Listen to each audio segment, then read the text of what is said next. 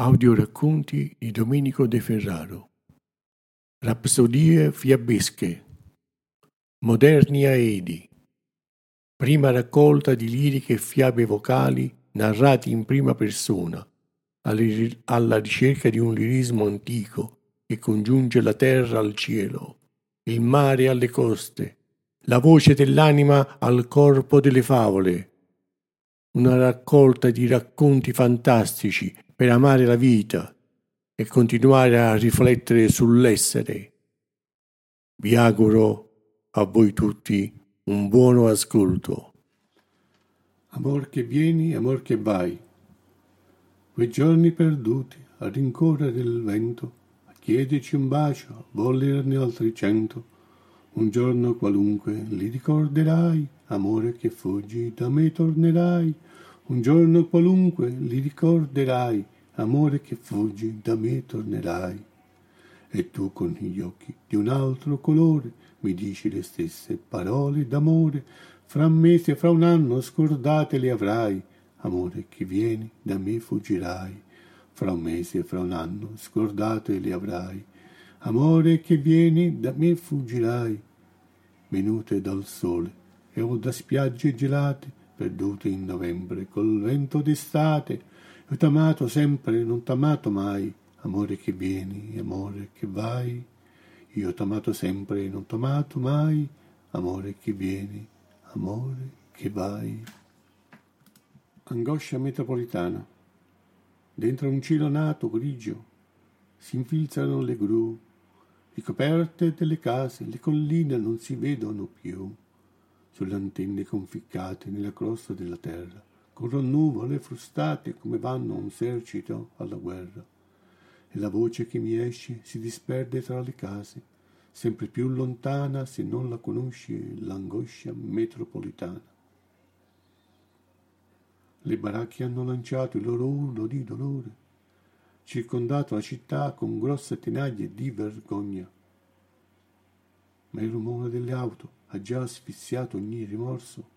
Già c'è morto sul selciato un bimbo che faceva il muratore. E la voce che mi esce si disperde tra le case. Sempre più lontana, se non la conosci, è l'angoscia metropolitana.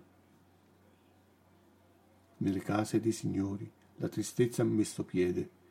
Dietro gli squalli di amori l'usura delle corde ormai si vede come pere ormai marcite dal sedere troppo tondo, le fortune ricucite mostrano i loro vermi al mondo.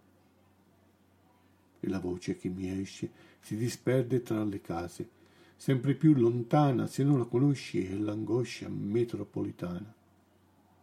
Fai un salto alla stazione per cercare il tuo treno, troverai disperazione che per venire qui lasci il sereno, Fai un salto alla partita, troverai mille persone che ti cacciano la vita, fissi dentro un unico pallone. E la voce che mi esce si disperde tra le case, sempre più lontane se non le conosci, è l'angoscia metropolitana.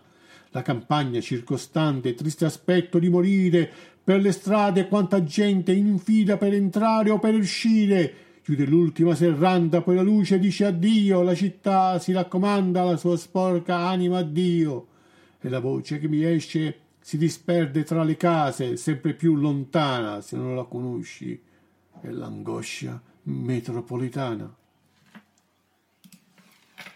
Ballata in semplice re.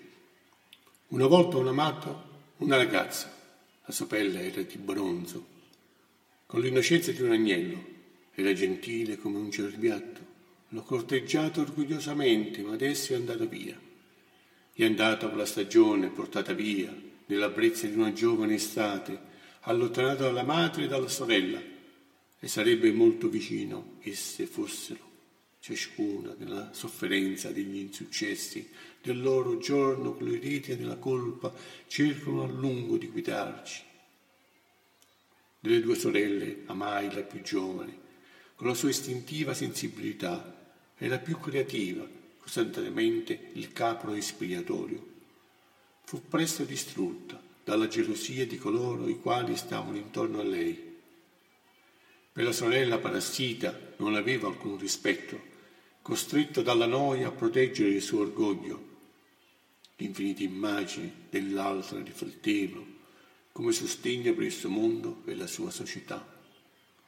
Io stesso, per quel che ho fatto, non posso essere scusato e i cambiamenti che attraversano non possono essere adotti come scusa per le bugie che ho detto nella speranza di non perdere. L'amore forse di tutta la mia vita.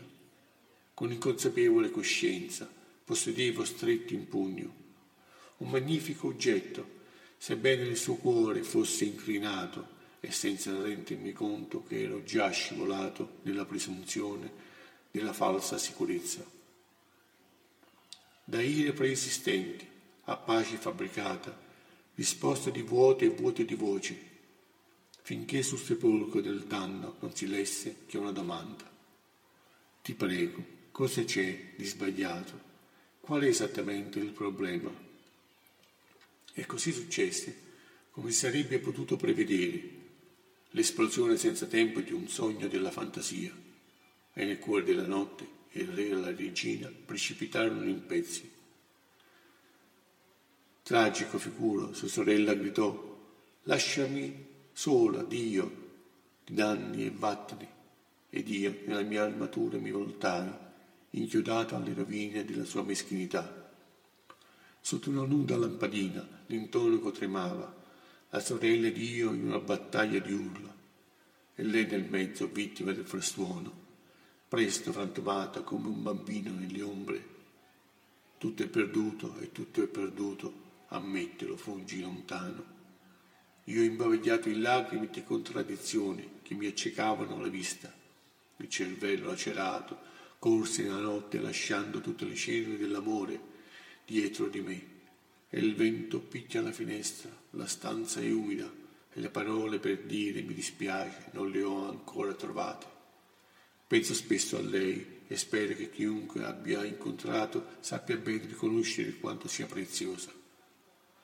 Ai miei amici delle prigioni mi domando com'è e com'è sentirsi liberi e io rispondo loro misteriosamente sono liberi gli uccelli delle catene del cielo. Sogno di Bob Dylan. Mentre viaggiavo su un terreno diretto ad ovest, mi sentii assonnato in cerca di un po' di pace e fece un sogno che mi rese triste riguardo me stesso ed i miei pochi amici. Con gli occhi lucidi guardavo la stanza dove i miei amici che avevano trascorso molti pomeriggi dove insieme ci riparammo dalle tempeste ridendo e cantando fino alle ore, prima alle ore della mattina. Vicino alla vecchia stufa a legna dove appoggiavamo i nostri cappelli, le nostre parole erano dette le nostre canzoni cantate, dove non desideravamo niente ed eravamo completamente soddisfatti, parlando e prendendo in giro il mondo, fuori coi nostri occhi frequentati dal caldo e dal freddo, non avremmo mai pensato di poter diventare vecchi.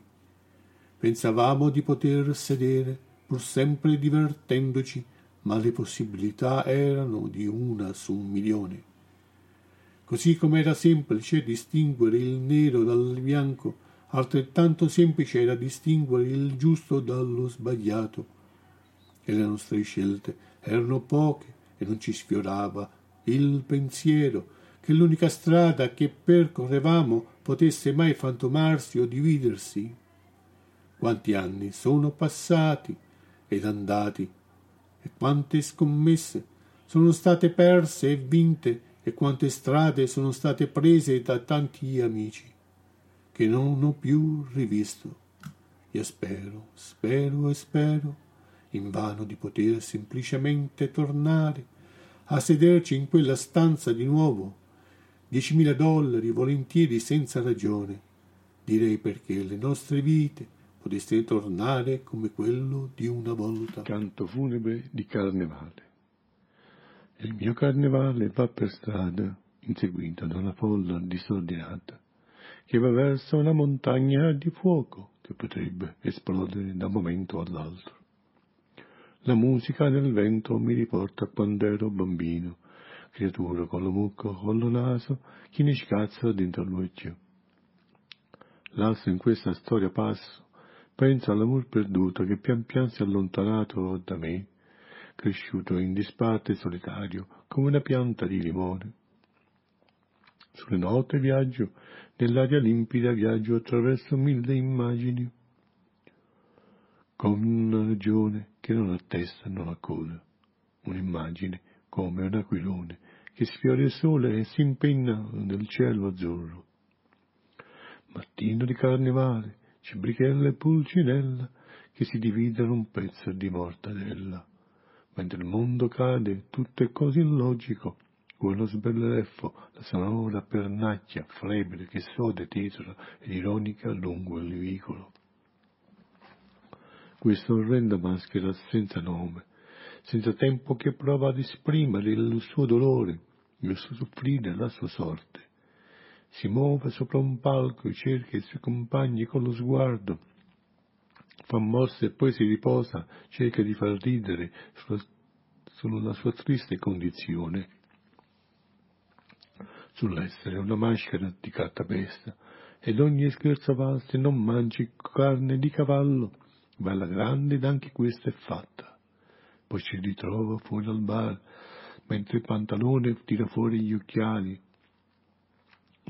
che recita la sua Odissea, la sua strana storia. Buffa non capire, non sapere d'essere una maschera, come tutti gli altri terribile dilemma, la morte si avvicina e cerca di portarti dentro un fosso. Vorrebbe mostrarti il suo corpo, la sua pelle a brandelli che cade a pezzi, l'alta faccia di Giano bifronte. Un raggio di sole illumina la nostra triste esistenza. Poi tutti insieme, dentro la metro, dentro questo viaggio che ci porterà verso un'isola felice, aggrappati ad una bugia, con Pinocchio di grillo parlante che non smette di fare immorale. Mentre Lucignolo tira il parrucchino basso il geppetto. E tutti ridono e tutti sono allegri. I carri sfilano, passano per strade in festa, tra amori nascosti, baci, carezze, erezioni ed emozioni. Passa questa vita ed è difficile continuare a non credere nell'amore. Un bacio, uno stringersi nel freddo della sera, un unico corpo che ricorda della vita e dell'amore, di come si era e come si è. Sono in tanti, tutti in maschera, alcuni non hanno più nulla da dire, altri vanno dove gli pare, e la sera regala tenere emozioni, come il bere il vino, ubriacarsi e cantare sotto le stelle. Come il tempo, anche noi siamo giunti, dove tutto ha fine, dove tutto ha inizio, dove questa storia buffa ci rese maschere spettatori di una tragica commedia. Siamo in tanti in piazza, in tanti senza mutanti, con tanti perché che ci volano per testa con un cuore fatto a pezzi ed ecco Pulcinella che beve e bestemmia. Bestia, vedrai come la terra si ribellerà al mare, che hai coltivato, vedrai il mondo girare intorno ad un'idea. E sarai signore dei tuoi sogni, sarai l'amore che hai sperato fosse. Tutto scorre, tutto cambia, tutto è un ilare gioco, uno sberleffo, una falsa mossa, un rincorrere, una strada, una donna per strada. Tante marionette, con in capo uno strano turbante, turbato dal caso, turbato dall'amore morboso, solo coperto da coriandoli sotto un portico, attento alla vita cambi, Cambia aspetto, cambia abiti, poi rido come un matto e son matto d'amore e son morto per amore e per diletto. Reccio la mia parte con Pulcinella più umbriaco di Allerchino. E Colombina la fa vedere a pantalone e Gianduia un cuore di latta. Una storia da raccontare a tutti i bimbi del mondo. Ma quel matto di Mangiafuoco si è infuriato ed ha chiamato i carabinieri, quelli con i pennacchi a sedare la folla e gli animi, a sedare questa follia del carnevale, ove ogni scherzo vale, come ascoltato il lirica al mercato, tirare l'orecchio al cane e seguire un concetto tutto incentrato sulla pace e la tolleranza della razza. La mia vita si nasconde dietro una maschera grigia che si accontenta che racconta chi ero e cosa sono stato, racconta delle mie passioni, di quanto girai il mondo, e andai in Africa, poi a Gerusalemme, poi la sorte mi spinse a pellai di liti, perduto in un vicolo di Napoli. La cercai di capire dove fossi finito, mentre il mio cuore batteva così forte. La sorte mi prese tra le sue braccia e mi cullò vicino al mare della mia infanzia. Vivi in un canto, verso dopo verso, si spande nell'aria e vola, vola fino a sera, fin quando l'amor non muore nella, nell'animo d'ognuno. E vivo di sogni, di amori incompresi, di storie assurde, fatte a tegamino, in giorni belli e brutti che non li faranno ridere i ben pensanti e i poveri, ed alcuni diventeranno matti, strane maschere di se stessi, grasse satire in molte storie, io cammino appresso questo corteo funebre, in questo buffo canto carnevalesco.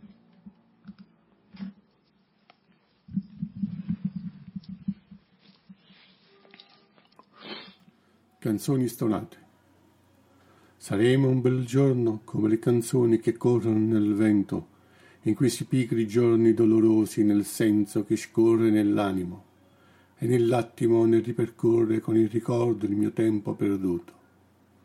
Oltre ogni incomprensione le canzoni riconducono verso un pensiero felice, oltre l'amore e la morte di ogni giorno.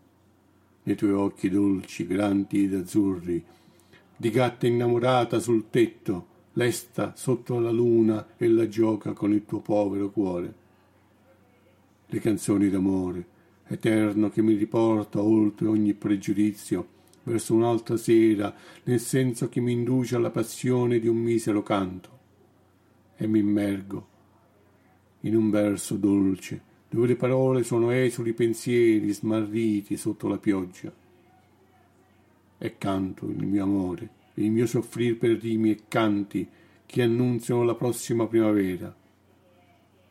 Canzoni colorate che parlano di una realtà disperata nella nebbia dei giorni tristi, in bilico tra l'essere e l'avere.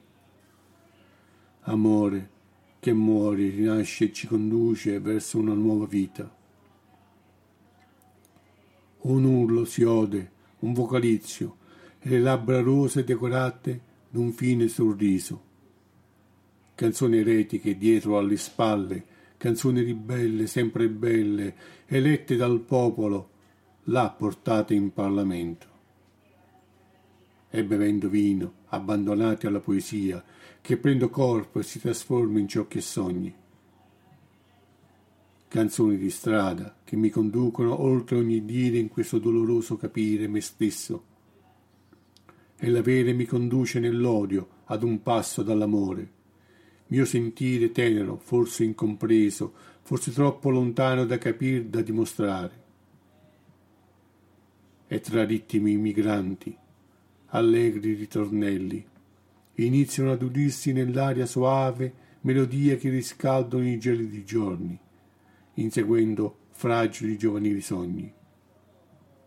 Ritmi sensuali, miti, nati da battaglie infinite, in mattini che splendono e si accendono di luce propria. Sogni poveri, migranti, fatti di metafore, mete, impossibile. Morir non serve a nulla e ridere, attaccati al tram, percorrere la città, meravigliati, lungi dal male che ci ha conquistato e resi partecipi di tanta bellezza nevrotici ritmi, migranti, in alte dimensioni e in altre sfere che mai finiscono di stupire. Canzoni stonate corrono lungo l'intera penisola, scossa da patriottici inni, miti e sentimenti. E la musica conquista l'animo, placa ogni passione, ogni soffrire e ti conduce lassù nel blu dipinto di blu sono milioni di persone incollati davanti al televisore. Seguono lo spettacolo con occhi meravigliati. Qualcuno sconvolto esce fuori di senno. C'è chi canta con loro, chi balla chi, ci di, chi dice d'essere pazzo, chi fa l'amore in modo strano e la musica conquista grandi e piccini. Conquista la sorte e poi la morte, che viene a sedersi a fianco e ti accarezza l'animo e ti conduce con lei verso altri monti e alte congiunture. E lo spettacolo incanta, si va incontro all'ignominia, all'ignoto essere uno e trino, e la musica va attraverso l'etere, unisce il nord al sud il bello al brutto, paesi e sobborghi, città e quartieri. Il mondo intero gode di tanta melodia. Animo pervaso da soavi metri che ti trasportano nella sua frenetica melodia, facendo innamorare chierici e infermi. Un nuovo canto d'amore risuona lungo lo stivale e un tormentone inquietante narra di quanto si è sciocchi, di quanta ipocrisia esista e di quanta poesia possa un uomo o una donna dare.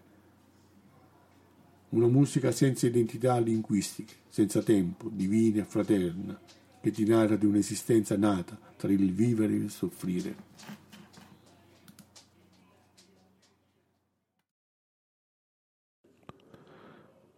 Desto nel canto lascivo ed immane mi conduce all'amor d'un tempo perduto. Il leggendarie memorie, ora fuggendo per altri lidi e beate congiunture, si lasso senza saper convivere di solo pane d'amore il loco. Tra insana gente si andrà intrisi di logiche ermetiche, con elmi macchiate di sangue, dopo aver lavorato vicino fornaci cilestre e senza finestre, infaticabili, nella falsità dei miti. Si andrà, mesti ignudi, per ore viete cantando con liute zampogne la mesta ricorrenza, e non ci sarà destino che tenga in seno ombra di fallaci intelletti. Esprime il vano concetto d'essere, ed ingrato il conoscere per rime felici in varie vite nel canto di spingola francese.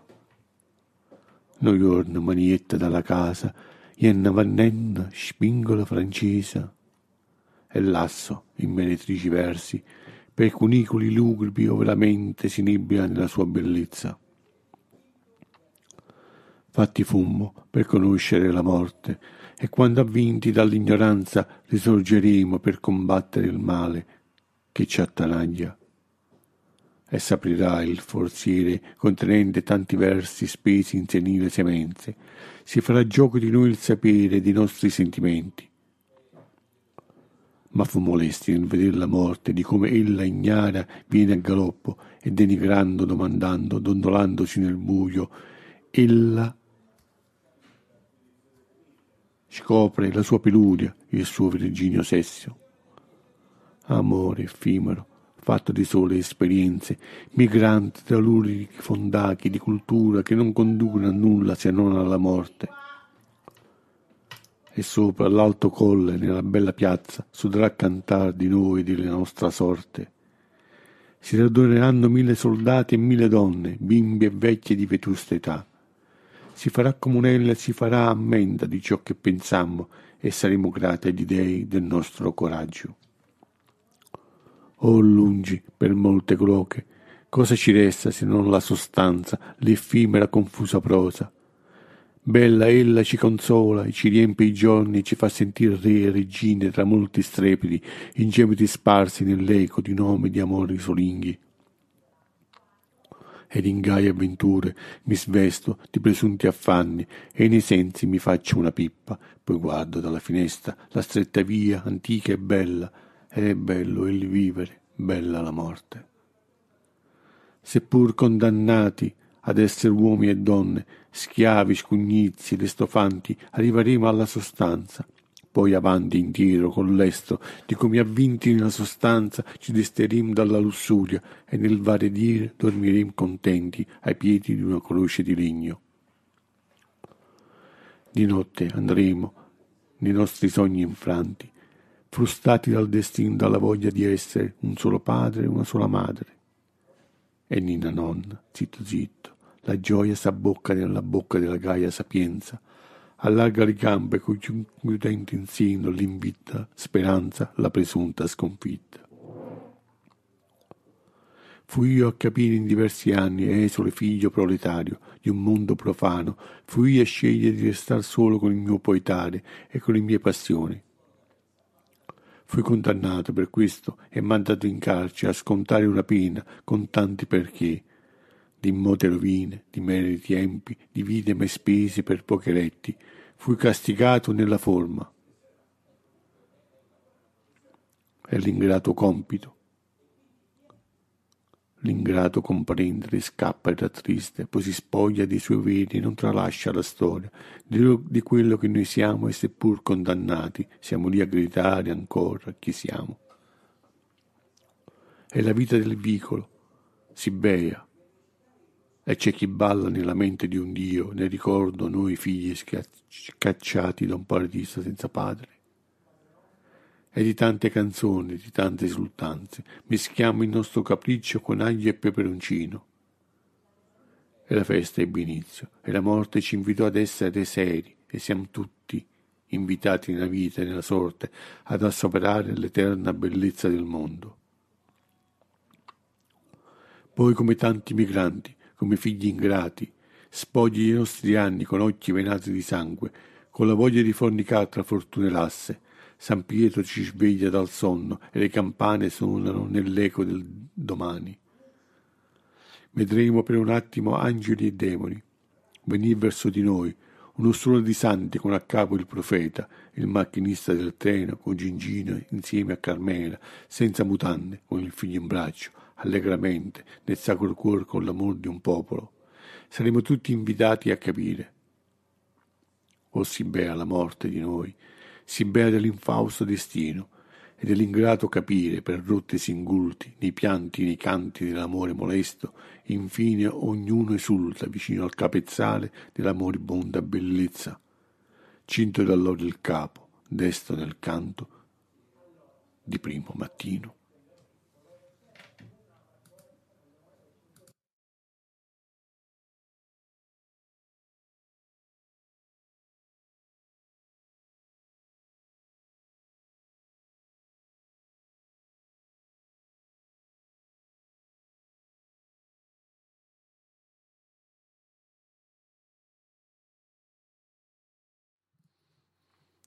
Di ritampo d'inverno, amore in cui il tempo passa.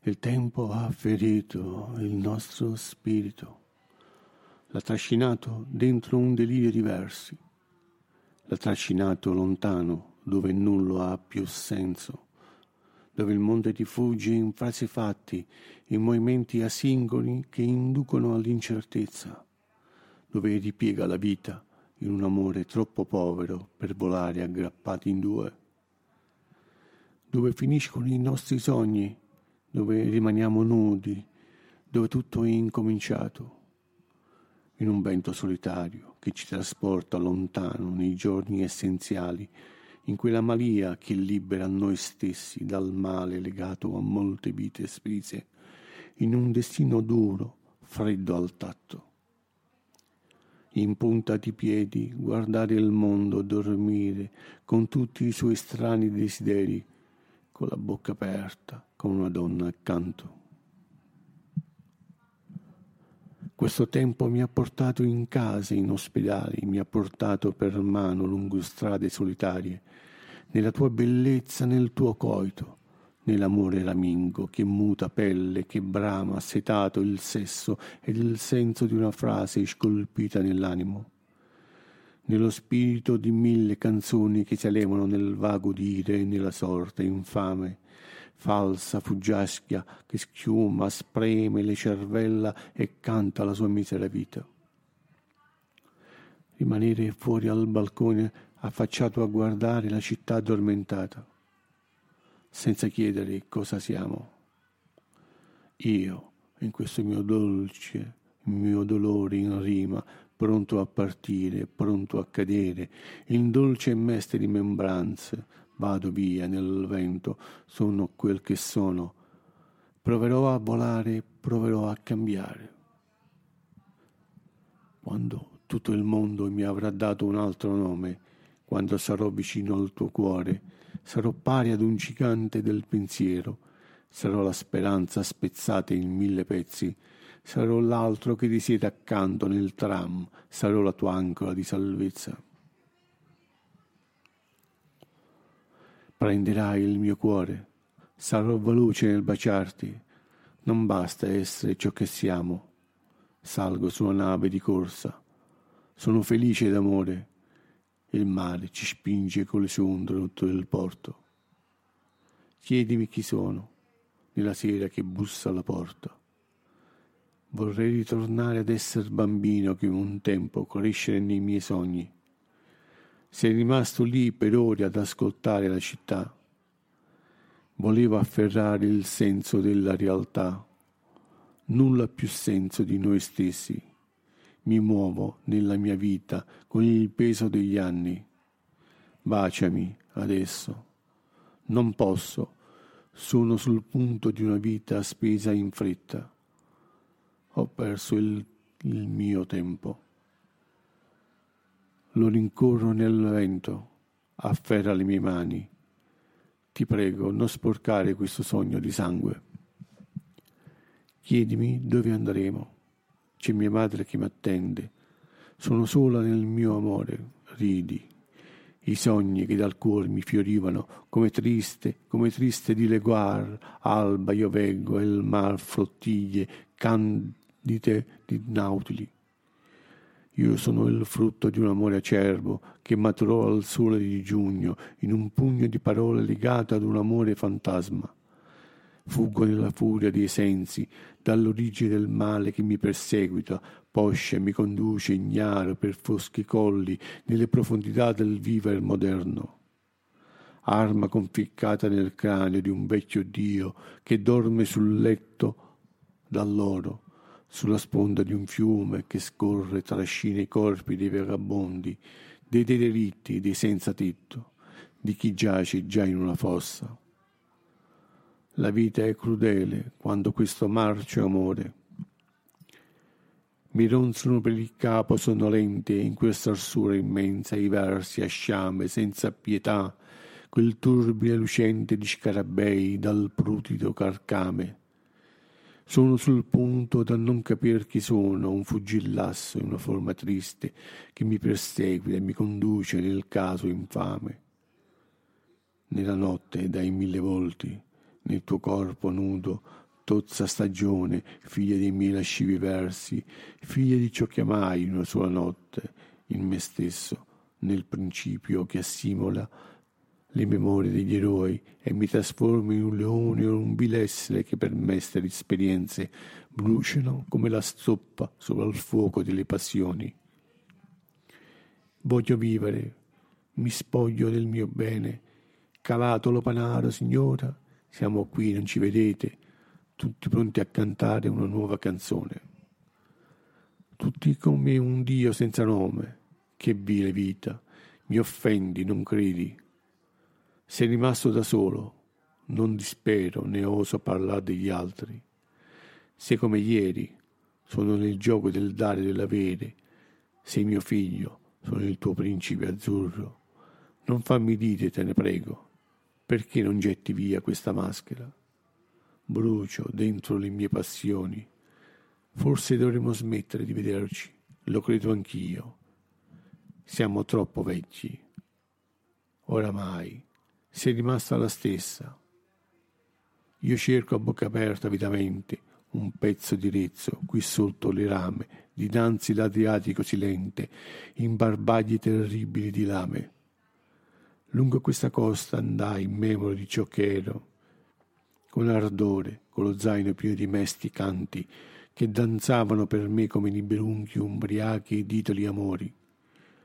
Lungi il mio cuor solitario nella festa delle ninfe, nella bramosia del peccato, nel punto in cui sono come un assolo jazz che mi conduce per disgrazie ed estremi lirismi, isterismi impropri, oggetti d'amori carnali.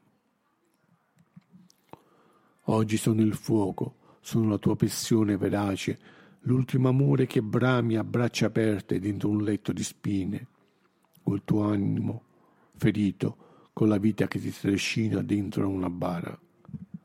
Ho cercato di cambiare, Ci sei riuscito in parte. Prendi un caffè. Sono troppo putica per essere nuda davanti a te. Sei rimasta una bambina. Sono qui che piango me stessa. Il mondo non ha colpa. Ero pronta a partire con te verso altre terre. Rimani il mio spirito, il mio amore segreto. Non mi guardi e né mi adulli come un tempo. Viviamo di illusioni, mia cara. Sei bello dentro il tuo odio. Sono un uomo dentro al suo destino. Mi conduci in dimensioni inopportune. Sei qui con me non basta. Prendi la mia mano. Tu afferra il mio corpo. Lasso meschino, scherzo, senza comprendere che la sorte ci ha resi così simili al nostro peccato, nella gloria degli atti, uniti al desiderio di una vita infame forse fatta di sole parole legate al carro d'Apollo. Fuori la porta di un'epoca troppo cattiva, troppo caotica che accumula fortune e falsi miti, industrie, palazzi, edifici pubblici, alcove segrete letti d'ospedali. Viempi la spiaggia, lento il funero canto, corteo, seguendo croci e cadaveri. Sol qualche risucchio di fiotto qualche singhiozzo di strozza umana. Pazzo sono nel non aver compreso me stesso, il mio dolore di padre, pazzo sono stato a cadere nel pozzo con tutti i miei desideri, con la sorte stracca che danza intorno ad una croce in fiamme. Solo dentro una sagrestia con uno sconosciuto chierico che mi domanda quando sono morto. Ed ora non provo dolore, neppure compassione, Forse veggo sul talamo nuziale la mia speme, il frutto del mio amore venale, ed elevo il mio canto nell'inverno, inoltrato sopra il vivere spezzato dall'alito delle mie storie, perduto in questo amore. Fuggo dalla sorte meggera, dal dannarsi per nulla, come una trottola gira e rigiro dentro le mie storie perdute in questo amore mosaico che tiene insieme mille pezzi diversi, diversi e sostanze effimere, figlie delle mie illusioni, figlie dell'acerbo bene che mi trascina dove il sole muore, dove tutti hanno qualcosa da dire. Sarò nel mio vivere un, un amo gettato dentro il mare, sarò lì in attesa che qualche pesce abbocchi e mi trascini ancora più in fondo alle mie storie ed in mille leggende vivrò di un amore grande quando il mare. Ora a tratti si rompe il silenzio greve e il cielo, non una nuvola, non alberi al pian non vele, spezzano il fascino dell'azzurro. Fuggo dall'orrore dei giorni, dai morti messi ad essiccare al sole, fuggo nel mito azzurro, nella bellezza che presume ed induce, nella forma che governa il mondo e come un bambino bagnato di pianto, come un figlio perduto dentro un sacco uterino, sotto mille coperte di lana in un amore severo, verso una storia, lasso ed esule, figlio della mia sorte, perduto nel canto di Eurione che prova ad ammaliare gli dei ed incredulo suona la sua lira nel bel giardino delle sperite, tra bionde dee, tra cherubini e miti in memoria del male. E con la bocca colma di versi arcuati, freddi sollucchi metri di nostra vita che ci conducono per mondi disordinati, in oltretomba ed urbe desolate. Questa è mia vita, un lungo viaggio nell'immagine di te che riempie il mondo d'amore. Questo mio sogno è l'attimo di mille vite e sarò incredulo, forse bandito dalla città dei poeti, e nei falsi miti sarò il Signore dai mille volti. Dietro la croce, dietro il cadavere, con litanie lunghe allontanarsi va la carovana sotto la tragica luce immensa. Ho bevuto l'assenzio, ho bevuto dalle mani della vita, dolci versi succosi, mi son tuffato nel tuo spirito, nella morte di un tempo che attanaglia il vivere di memorie elleniche. Quiete scemenze fino all'osso, nello sesso del sesso, nella forma avulsa alla speranza, alla mesta melodia di un mondo che continua a dormire nella bella fiaba di Ermione.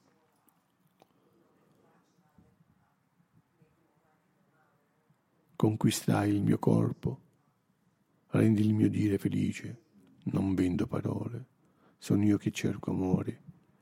Mi turbi con tuo sguardo sornione, mi sveglio lesta e sono da te. Mi prendi per il deretano, troppo onore, poco gioco di squadra. Mi hai visto aspettare un amore maledetto. Ero sul punto di credere che fossi mia per sempre. Sei rimasto ad aspettarmi.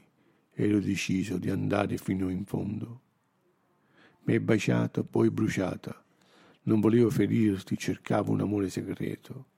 E illegale, vorrei dire, come le rime senza lima.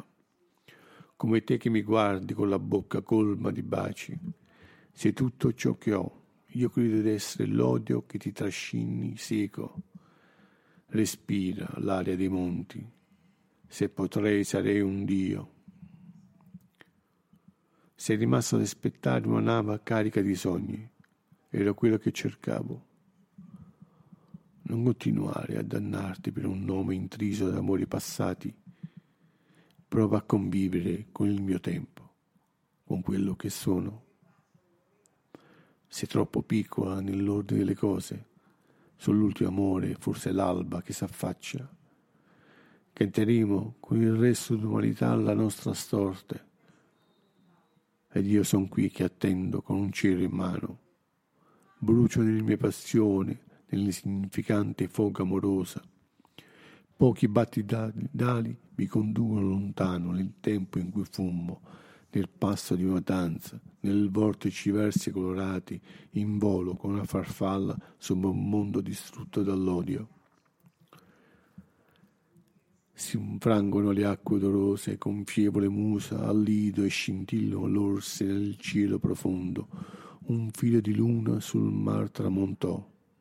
Ed io, esole, andrò in volo come un gabbiano ubriaco d'amore ubriaco di canti, esule, verso lo stesso, perso nel tempo in cui, come fosse me stesso, un altro, come nel gioco delle ombre, come su un treno che passa, come questo vivere disprezzato, diviso da mille misteri, archetipi di un gioco verbale, confuso, strano, pazzo, forse più folle di mia madre, forse più bello del Dio nascosto dentro di noi luce calante, falci di luna sopra le nostre teste. Le nuvole mostrano il sorriso di un dio fedigrafo, falso mito, falso sogno, ingordo in ingoio l'odio e l'amore del mondo. Dormo sotto un ponte come un re di picche, canto che attraverso il tempo che porta oltre. Verso la Dispoli, verso Bologna Magna, creatura delle mille maglie colorate, figlia dell'olivo e del volgo dell'amor mosso nel superbo cammino. E a tratte dall'aia lontane mi giuncono i canti con il vento. Io veglio dal cuor germoglia la strofa, ma bianca dinanzi la pagina sta. Son teso nel testo, apostolo seggo dentro il caos dei miei versi, e resto il d'amor che non regala l'anima pace, Cerco dentro il mio verso sagaci, spiegazioni, strofe amorfe, fatte di forme console a viluppi canori, ore morente, morsa tua vita mea, e fingo di credere nella possibilità di una retenzione ed azioni al cambio in graduala marcia e vado di corsa per le strade della mia piccola città Lì tra le meste tombe, tra nomi altinosanti, son, sono dove ebbi modo di capire dove questa vita fumosa, falsa ed in fasce, scema nella storia decantata di un inganno morale. E nell'aurora, l'ora tarda a venire, lesta, pregna di buoni propositi, di incerte dime, eremite, mitiche figlie di anni d'oro, legate alla virtù di molti amori, ed ecco supina le membra distenda e al richiamo dei sogni. Oh, vienimi sul petto, gentile vampiro, ti dono il mio sangue, la mia gioventù. mi doni l'ordine delle cose, le molle membra belle a letto che dormo accanto al mio corpo, come nel tempo dei signori della guerra. Ed il sangue scorre nelle mie vene, come il verso elargito che preme contro il mio vivere. Mite, senza peccato, con la morte accanto, con te sul mio seno. Nella mia vita, creo l'amore e fuggo dalla morte e da ciò che sono, e non voglio cadere in tranelli, in anelli, in molte rime metiche, calettiche, chete, tutte solo come verghe erette, pronte a far la guerra alle folte fighe dell'isola di Samo. Sono sulla bocca di un fiume che vedo scorrere e mi trascina a valle, veggo immortale mia presunta genealogia, l'amore che mi conduce oltre ogni termine. Oltre ogni, immor- oltre ogni illusione sopra il monte di Venere, veggo e lì rimango incredulo di molti amori assaporati. Fuggo e fingo di essere me stesso nel mio verseggiare, originale, svelto come il vigile vicino alla fiamma che doma con il suo idrante. E infine mi chiedo se mai io sia salvo nel tempo che ha arso il corso della mia povera storia. Di aprile, dolce dormire. Mattino di primavera, vedo uscire dalla mia penna le prime rime di primavera, agghintate di accenti, di punti esclamativi, sole in mezzo al grande foglio bianco, ove prende vita la mia forma espressiva. Versi che mi conducono lontano in un canto libero, verso un altro sogno, verso la disperazione dell'azione commessa, nel senso che tergiversa ci spreme dentro un boccaccio di peperoni imbalsamati e tutto un senso figurativo, inerme nel suo discernere le rime più belle, volare in alto con l'ombrello e poi stare lì dove siamo sempre stati, in mezzo agli altri, più scemo di prima. Continuare a osservare dall'alto la pensosa bislacca signora filastrocca, a spasso per il parco pubblico, in cerca di rime da baciare. In bilico tra le righe ingiallite, nella sera ignuda, sotto la luna, ove al suono di cornamuse, violini elettrici, le poesiole s'accoppiano sotto le fronde fiorite di un grande albero a forma di cuore. Rime mentecatte, di cui non si sa nulla e sarebbe interessante seguirle per strada, poco illuminate, fermarsi con loro al bar a parlare per ore e ore di come vanno certe cose, seguirle fino al centro, vederle danzare allegre, spensierate, senza tanti grilli per la testa. Ma la vita ci ha preso la mano, ci ha condotti lontano, dentro una fossa, sotto una croce, sotto un cielo come Icaro, siamo caduti dalle nuvole, impressionati dal caso astronomico, copulante in ingranaggi e meccanismi minimali, che hanno la corda di traverso, che hanno il cuore di acciaio, come un carillon senza coglioni. Ma la forma mi ha preso la mano e tutto diviene così sincero, come scivolare per strade solitarie a ridosso di mitidi paesaggi, verso un altro giorno ed un'altra canzone. La gente cangia continuamente opinione e si chiede perché poi desume che sia un giorno come un altro, privo di sinistri introiti, di tratte dalle imposte da malvagi dirigenti dei cervelli bagati, rime meretrici narrate in fretta senza metri sulla lingua, uguale a ieri, forse a oggi, simile a tante altre storie rassegnate rime metafisiche, chete dall'aspetto di matriosche, meretrici, assassine, false fino all'osso che ti prendono per fesso e ti invitano a seguire a saltare sull'auto verde della speranza mentre tu canti la triste canzone dell'uomo che fu preso per il sedere. Là da solo in attesa sulla fermata dell'autobus, pronto a partire per una nuova avventura all'inferno. Una divisa pulita, con polsini bianchi, con questo cuore che non ha, non ne vuol sapere di correre, di camminare con le mutanti abbassate.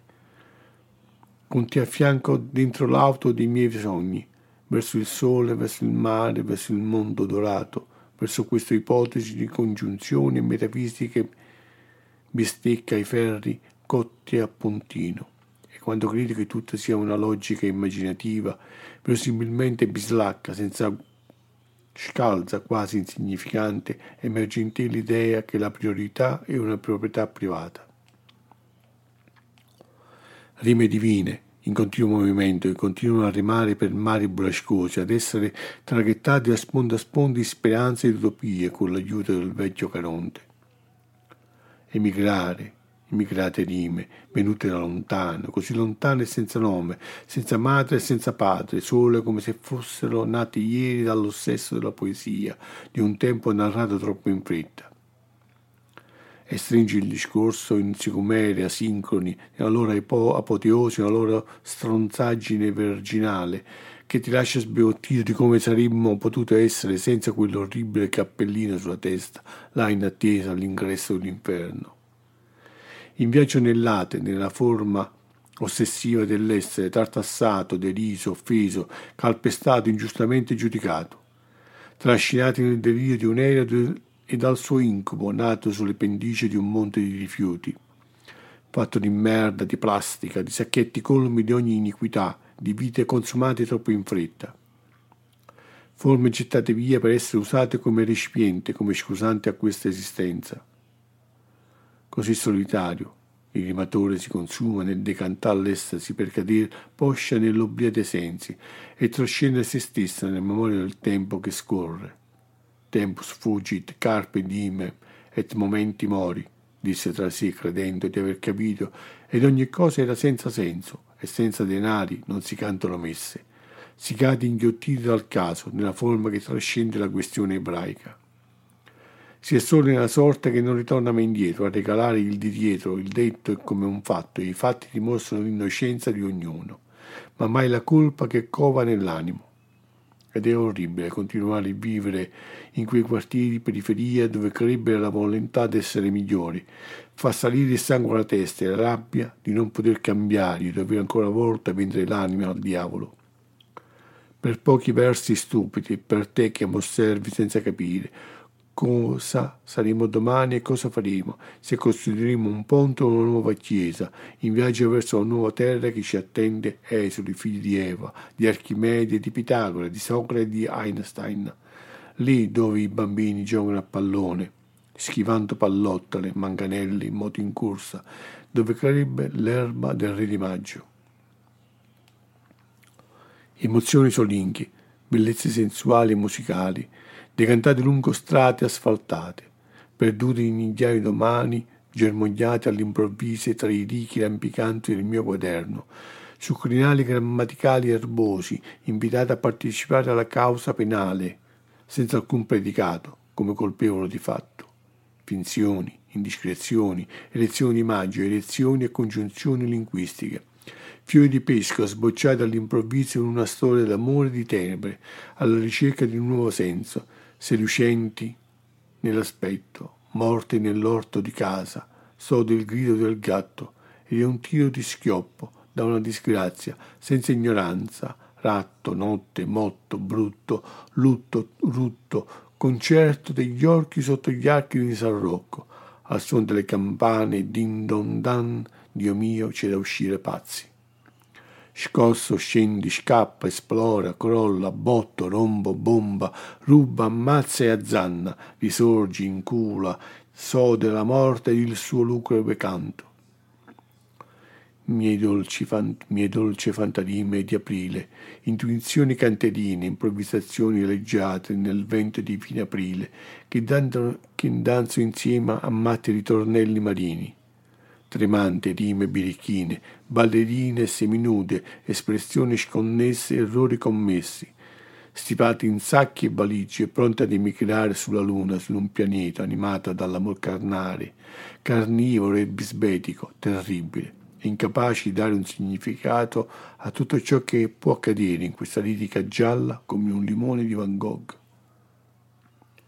Aggrappati a queste indubbie ideologie, indifessi, seggi e saggi, lunatici, voti ed elettori, urbi e torbi, gli eletti e relitti di un tempo passato.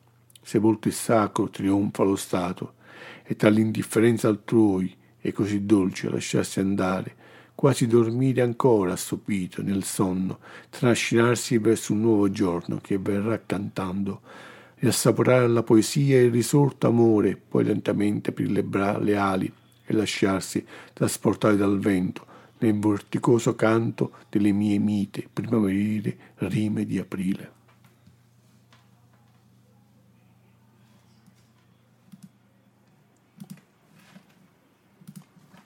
Giorni spezzati, linee spezzati, giorni spezzati, foglie spezzate su rami spezzati, tratti spezzati e volti spezzati, mani spezzati su aratri spezzati.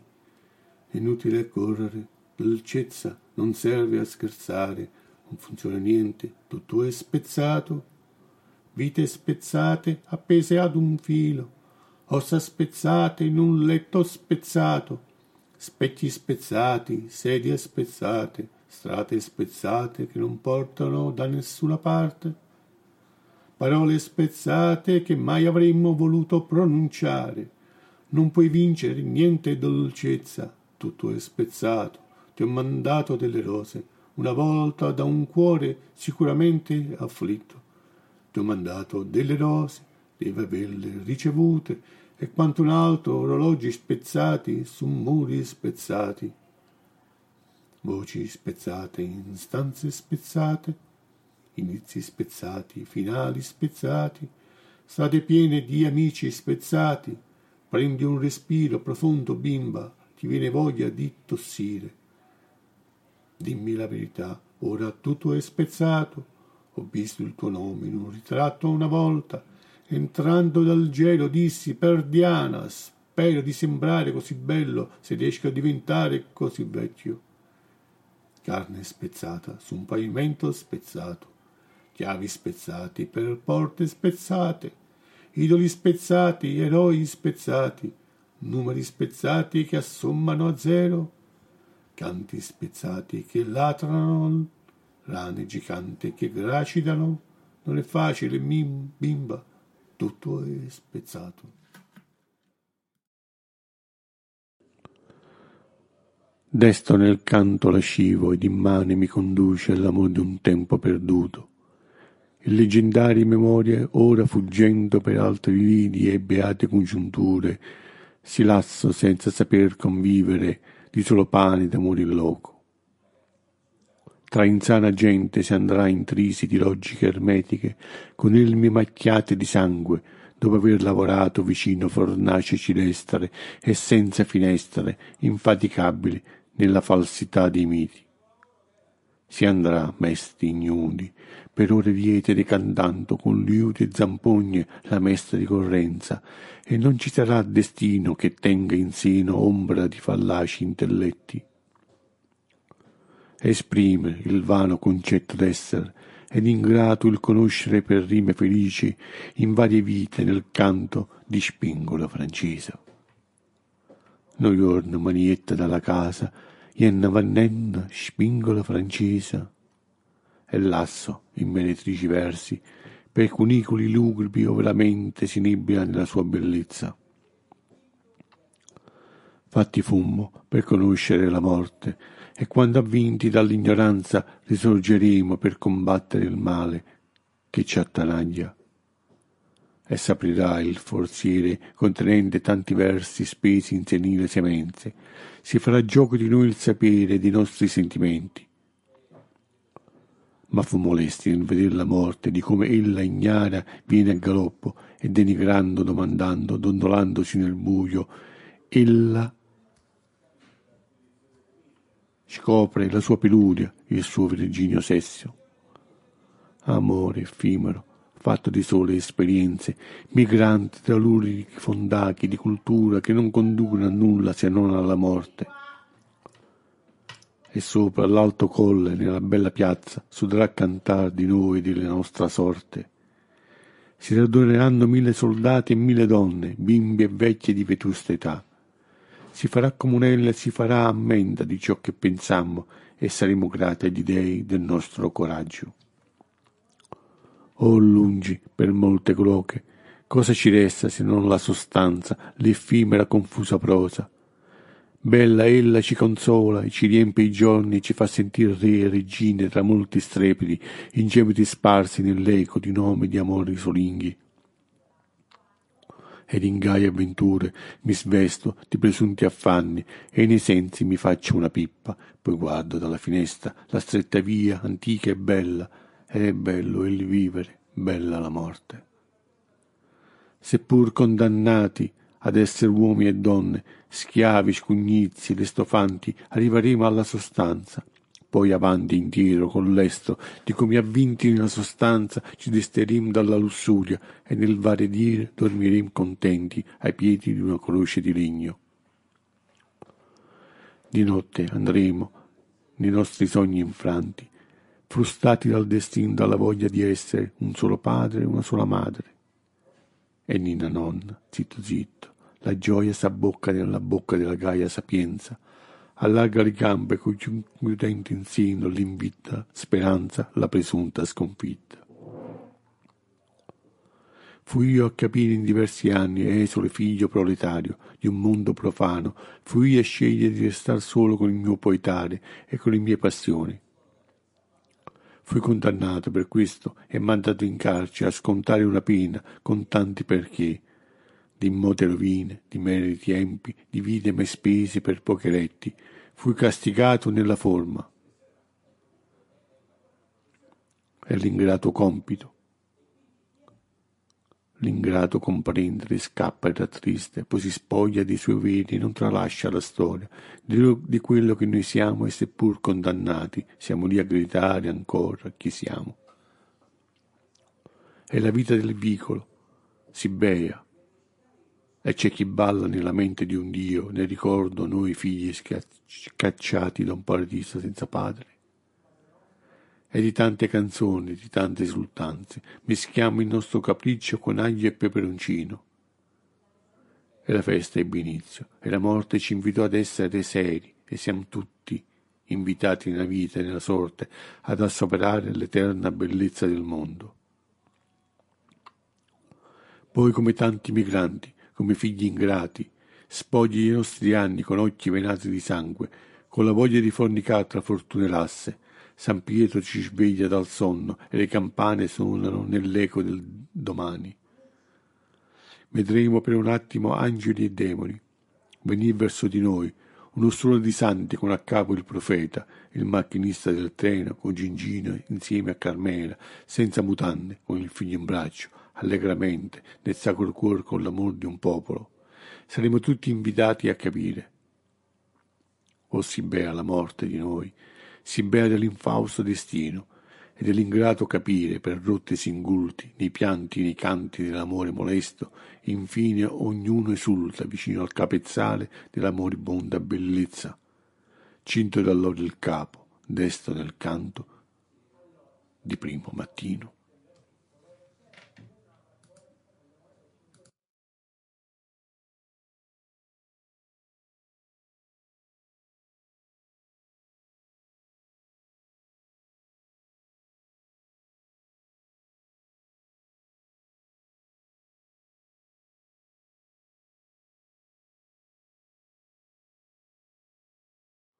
Il gatto Babuk. Il palazzo dei principi del sole era parte integrante di una fitta vegetazione urbana, fatta di altri palazzi goffi e placidi, grassi, scarrupati nel tempo dai colori opachi timidamente ingialliti, ove si parlava una lingua casereccia, cialtrona, quasi generata dal padre, figlio della storia e di quei piccoli lunghi e lugubri, lingua sincera, fatta d'immagine e somiglianza della sorte di un popolo. E il giardino era nascosto all'interno del bel palazzo. Nobiliare, inerme nel peccato, custodito come uno scrigno. Colmo di tesori dove il gatto giocava con la vita e la morte altrui, dopo aversi leccato le ferite inferte dai cani sciolti ed era un gatto grasso, rossiccio, e sapeva parlare tante lingue. Un gatto così, emigrato dall'antico egizio, non si vedeva da tempo, nato da una gatta egizia e da un gatto randagio di via Toledo. Il gatto sapeva cantare molto bene, fare le fuse e quando il padrone, ma soprattutto la padrona, lo chiamava, si precipitava colà come il vento, miacolando si strofinava vicino alle sue gambe. Era proprio un bel gatto, Babuc, gioia dei principi caraccioli del sole. Costolo erano così innamorati di quel gatto da donargli un collarino d'oro zecchino e metterglielo intorno al collo. Babuc è il bene ed il male di una città, di una storia popolare, misterioso, culta, nel suo nome. Era la sintesi della bellezza di un gatto egizio e di un gatto randagio. Un gatto speciale che aveva nove vite in corpo, nove spiriti eterni. Possedeva il potere di trasformare in ciò che voleva la realtà. L'anima di un antico stregone persiano si era reincarnato nel corpo di un gatto. Babuk miacolava, si gira, rigira sul dorso, dalla caccia ad un topo di nome Gigino. Ed è uno spasso vederlo fare la posta al topo, che gli canta canzoncine amorose per non essere divorato. Il quale sguittisce aggraziato quando lo vede e si fa bello, facendosi la messa in piega, dopo lo shampoo dentro la sua tana superaccessoriata, regalata al gatto. Un po' del suo formaggio. Lo prega, lo venera, poi gli gratta la schiena in segno di fratellanza. Babuc era un gatto intelligentissimo, un semidio, una leggenda, un felino dalle molte vite e alcune spese viaggiando in veliri fantastici per mari incantati, verso terre sconfinate. Per mari leggendari, oltre andando ignaro di cosa l'attendeva, vestito da pirata con una benda sull'occhio come un corsaro, pronto a fare la guerra contro indigeni e marinari, naufraghi altre navi. Il gatto Babuc era stato un corsario temuto su tutti i sette mari, terrore degli indigeni e delle, e delle isole equatoriali, che scappavano solo a sentire o vedere la sua nave avvicinarsi alla costa. Ed il tempo scorreva nella bella casa dei principi e Babuc dormiva in un angolo del bel giardino, mentre il topo Gigino faceva l'amore con una topa della porta accanto. I sogni hanno l'aspetto di un gatto o di un topo e sono parte del nostro vivere del credere che ogni cosa possa avvenire, se proseguiamo con diletto e volontà verso un fine che a volte, contro ogni pregiudizio, ci premia a fine del lavoro svolto. Babuc, dove sei? Vieni, è l'ora della pappa. Mi chiama il padrone. Finisco di leccarmi il pelo e vado. Speriamo di mangiare pesce fresco oggi. Miau, miau, piano piano arriverò. Babuc, vecchio imbroglione, figlio di una gatta concubina, dove ti eri nascosto? Oggi ti trovo più bello. E se mi dici cosa vorresti fare, ti va di venire con me al mercato a comprare del pesce fresco? Ti metto un bel abitino con la sciabola al fianco e di nuovi stivali che ti ho comprato, Babuc. Sarai una meraviglia tra le meraviglie. Le gatte ti mangeranno con gli occhi e tutti ti faranno la corte, senz'altro. Come sei bello, Babuc. La vita con te meravigliosa, scorre in fretta ed in, in, in allegria. Regali amore e passione, sentimenti, militi un tempo che passa inesorabile nell'inquietudine del nostro secolo. Il mio padrone è sempre generoso. Oggi mi metto anche il cappello piumato, voglio fargli fare una bella figura. Gli camminerò a fianco con, con il petto all'infuori, pronto a sguainare la mia sciabola contro villani esotici, ladri di infima specie. Babuc, un dolce sogno, simile all'onda del mare, placida, tenera, come il tempo che scorre e ci conduce verso regni fantastici. Ed oltre, nell'immaginar la sorte sciattente scansando il mare, sempre in agguato, con coraggio, addentrandosi nel dedolo dei vicoli. E nell'eco delle voci sparse fuoriuscite, armoniose, sgraziate dalle finestre delle pensioni, ove allegre donnine mostrano il loro acerbo sedere, la loro fulva vulva, il loro seno prosperoso. E le passioni, una ad una, si uniscono ad un solo filo, ad un sentimento antico che ti conduce dove l'amore ha un caro prezzo. Nel giardino incantato, ove v'era il regno di Babuk, là dormiva spesso beato sotto il grande e vecchio faggio, all'ombra di eventi e guerre mai concluse, nel seno di una canzone lieta trasportata su note allegre, figlie di passioni nel senso di una filosofia mista di magia, dei molti segreti e molte forme, tal da tramutare il vil metallo in oro. Magia e sogni, questi gli ingredienti di una realtà incantata, ove mille personaggi prendono vita nel sogno di un gatto. Personaggi immaginari fanno l'amore, fanno quello che desiderano per diletto.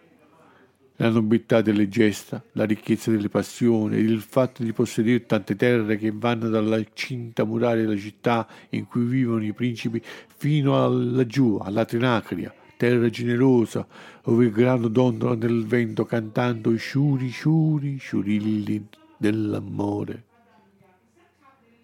E in questo segno, segreto, giardino, sono cresciuto e rammento le mie vite trascorse Rammento in dolore del mio padrone, di quando morì sua madre, scese dal cielo nelle vesti di un angelo, dall'ali rose, belle come in vita, dolce come il bacio e l'innocenza di un fanciullo.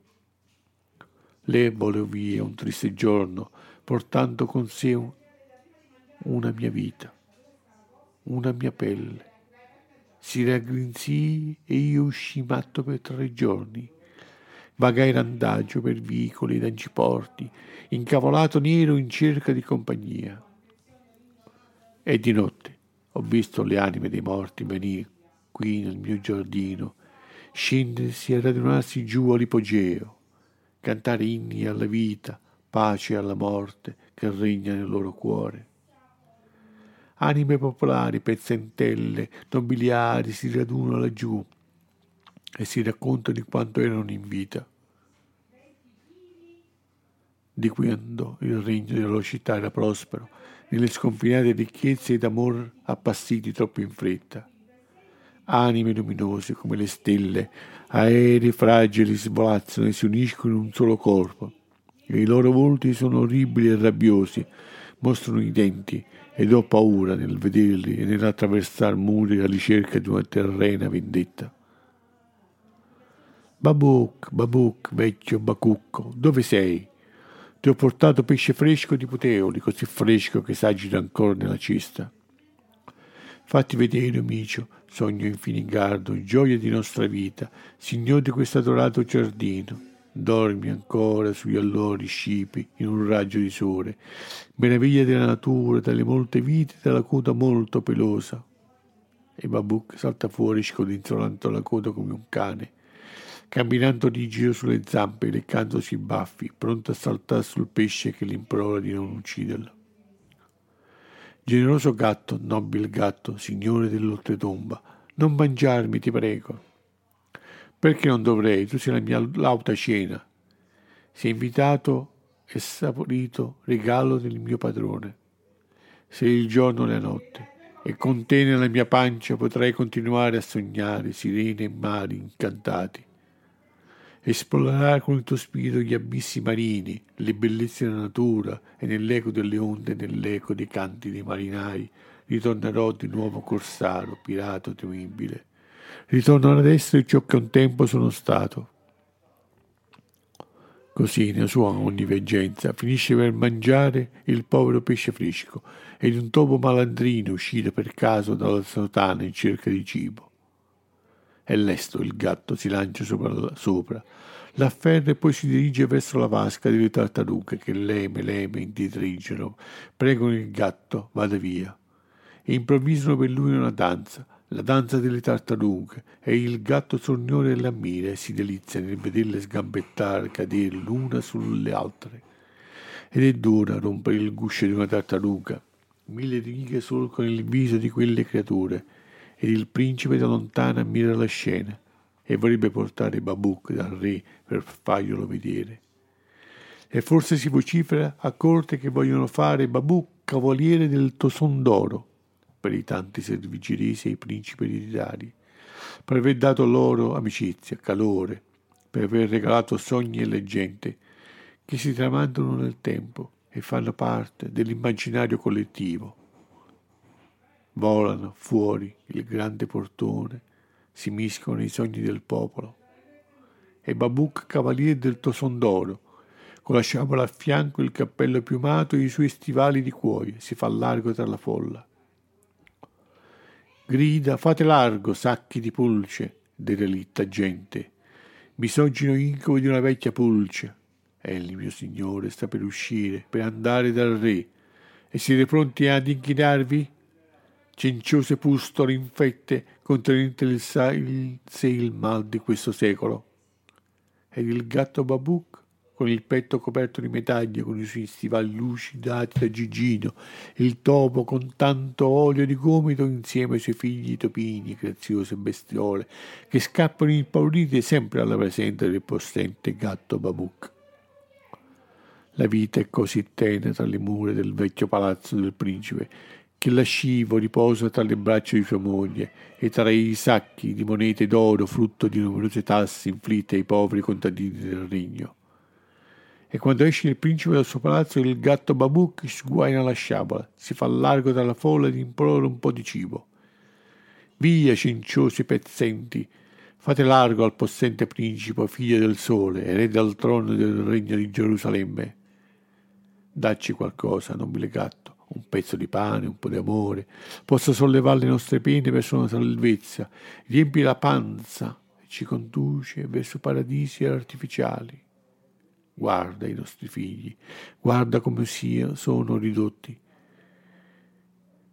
Moriamo di fame, dormiamo in stamberghe e siamo così in tanti che un piatto di fagioli non soddisfa il nostro appetito. La fame ci fa vedere strane cose. Dacci un pezzo di pane, gatto generoso, guardiano del sole. Via di qui, non fatemi arrabbiare. Il mio Signore provvederà a farvi avere ciò che desiderate. Adesso che esce gridate vive il principe e avete pane in abbondanza. Così la gente grida viva il gatto, poi viva il principe. Grida di disgraziati, una folla di sciagurati e mendicanti, cieco e zoppe, gente derelitta provenienti da lontani paesi, che conosce solo la lingua del gatto. Ed il gatto Babuk se la ride e fa il padrone nel bel palazzo del principe organizza per lui feste al lume della luna, invita principesse, contesse e marchesi. Invita la crema della nobiltà del regno e tante gatte randagge ed il palazzo si riempie di strani personaggi. Le tartarughe vestite come ballerine danzano per gli invitati una danza sotto una luna, mano nella mano, zampa vicino a zampa, vecchie tartarughe con molte rughe balbettano canzoni e frasi di benvenuto e il gatto dirige l'orchestra mentre il topo Gigino prepara panini farciti con formaggio e prosciutto. Mi raccomando, Gigino, prepara ottimi panini. Hai messi i lumi sopra la tavola? Mi raccomando, tutto deve essere perfetto. Guai se trovo qualcosa fuori posto. La sai la punizione ti getterò in una gabbia arrugginito giù nell'ipogeo, in compagnia di spetti e cani idrofobi, se non fai come ti dico. Leggendario, illuminario gatto, non aver paura, tutto sarà perfetto come tu desideri che sia. E la lumina illuminerà il nostro bel giardino ed un concerto di cherubini suoneranno per gli invitati canzoni d'amor perduto, amori lassi per strade infinite, dirette verso il precipizio di una storia che non arride gli ultimi.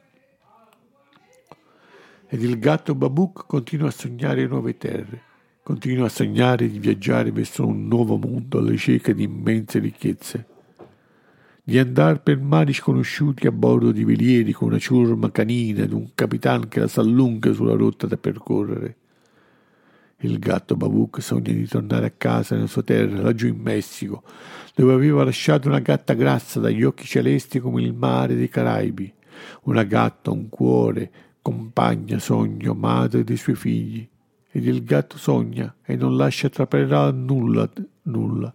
È irremovibile, tutti lo credono spietato, cattivo, un gatto così forte, temerario, intelligente. Non era mai esistito in tutto il regno. Lui il gatto dei principi del sole, un raggio di luce, un sorriso, un sogno apparso nel dormiveglia dei principi caraccioli, tal da scuotere l'animo e trasformare l'anima, la vita di mille e mille invitati al delizioso banchetto. E tutti vogliono accarezzarlo, tutte le gatte delle signore vorrebbero baciarlo, tirargli quei baffi all'insù.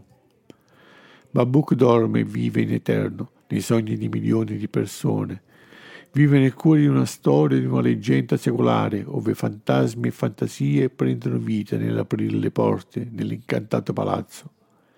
E le voci del tempo ed i sogni rinascono, volano nell'aria, si materializzano sinceri tra la folla, tra le massai che vanno a fare la spesa e passano vicino al palazzo socchiuso, dove il gatto Babuk visse e riposò. Sognò di essere un gatto, ma era in realtà un gran signore lo spirito di un principe, prigioniero nel corpo di un gatto.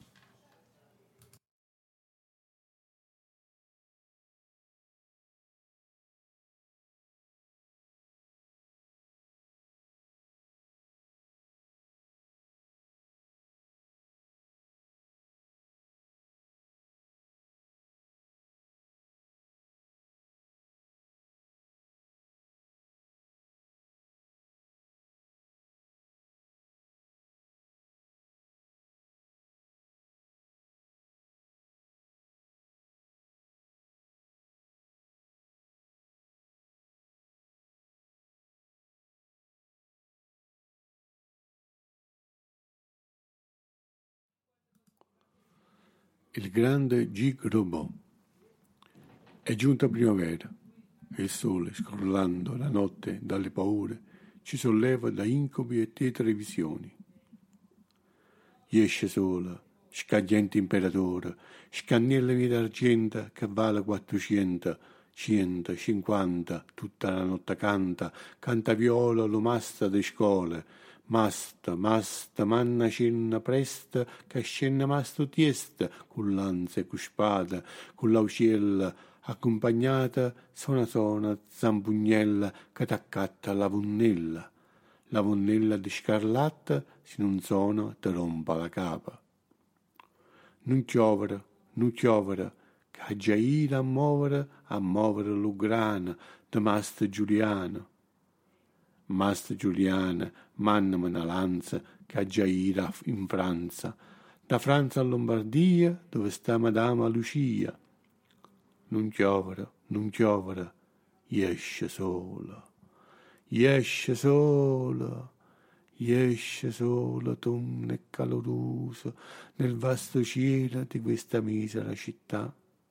Accompagna il nostro canto, illumina il nostro cuore, Così, dopo aver bevuto un caffè a Bad del Messico, vedo spuntare tra i vicoli budelli una strana figura smilza e raminga. Appare all'intasetta. È Gigrobù. Egli combatte il male di questa società.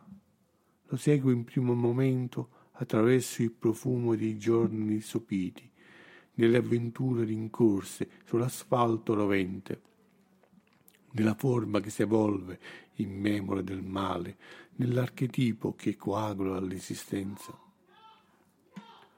L'ammiro vestito così come un buffone, come un clown senza parrucca, come uno straccivendola che vende mozzarella di bufala. Mi sento impaurito, in preda ad una crisi mistica, incapace di capire chi sono i veri eroi Così mi ritrovo con lui, a fianco a fianco, come se fosse una cosa normale. Gli dico, Gigrobo, non lasciarmi solo. Oltre il mistero, dentro l'incubo di un dubbio amletico, mi sembra di ritornare fanciullo. Lo avevo intravisto per caso dentro la metro. Lui, con il suo vestito rattoppato, con la maschera sul capo, si dondolava nell'assurdità di una nuova avventura, pronto a colpire e a salvare il mondo da qualche malvagio. Entrambi, da perfetti sconosciuti eravamo ignari di cosa sarebbe potuto accadere l'indomani. Forse avremmo visto insieme l'alba di un nuovo giorno, la vittoria del bene sul male. Forse era giunto il tempo per non essere più noi stessi, ma indossare entrambi i panni di Gico Robot e combattere il male di questa società. Era giunto il giorno del giudizio, che conduce con la riflessione e l'intuito alla consapevolezza di essere eroi o santi, così come la notte che abile nel confonderci ci lascia inermi nella nostra oscurità. Avevo cercato di cambiare, ma non ero pronto per essere un eroe, a pari di Gigrobò me la facevo sotto dalla paura.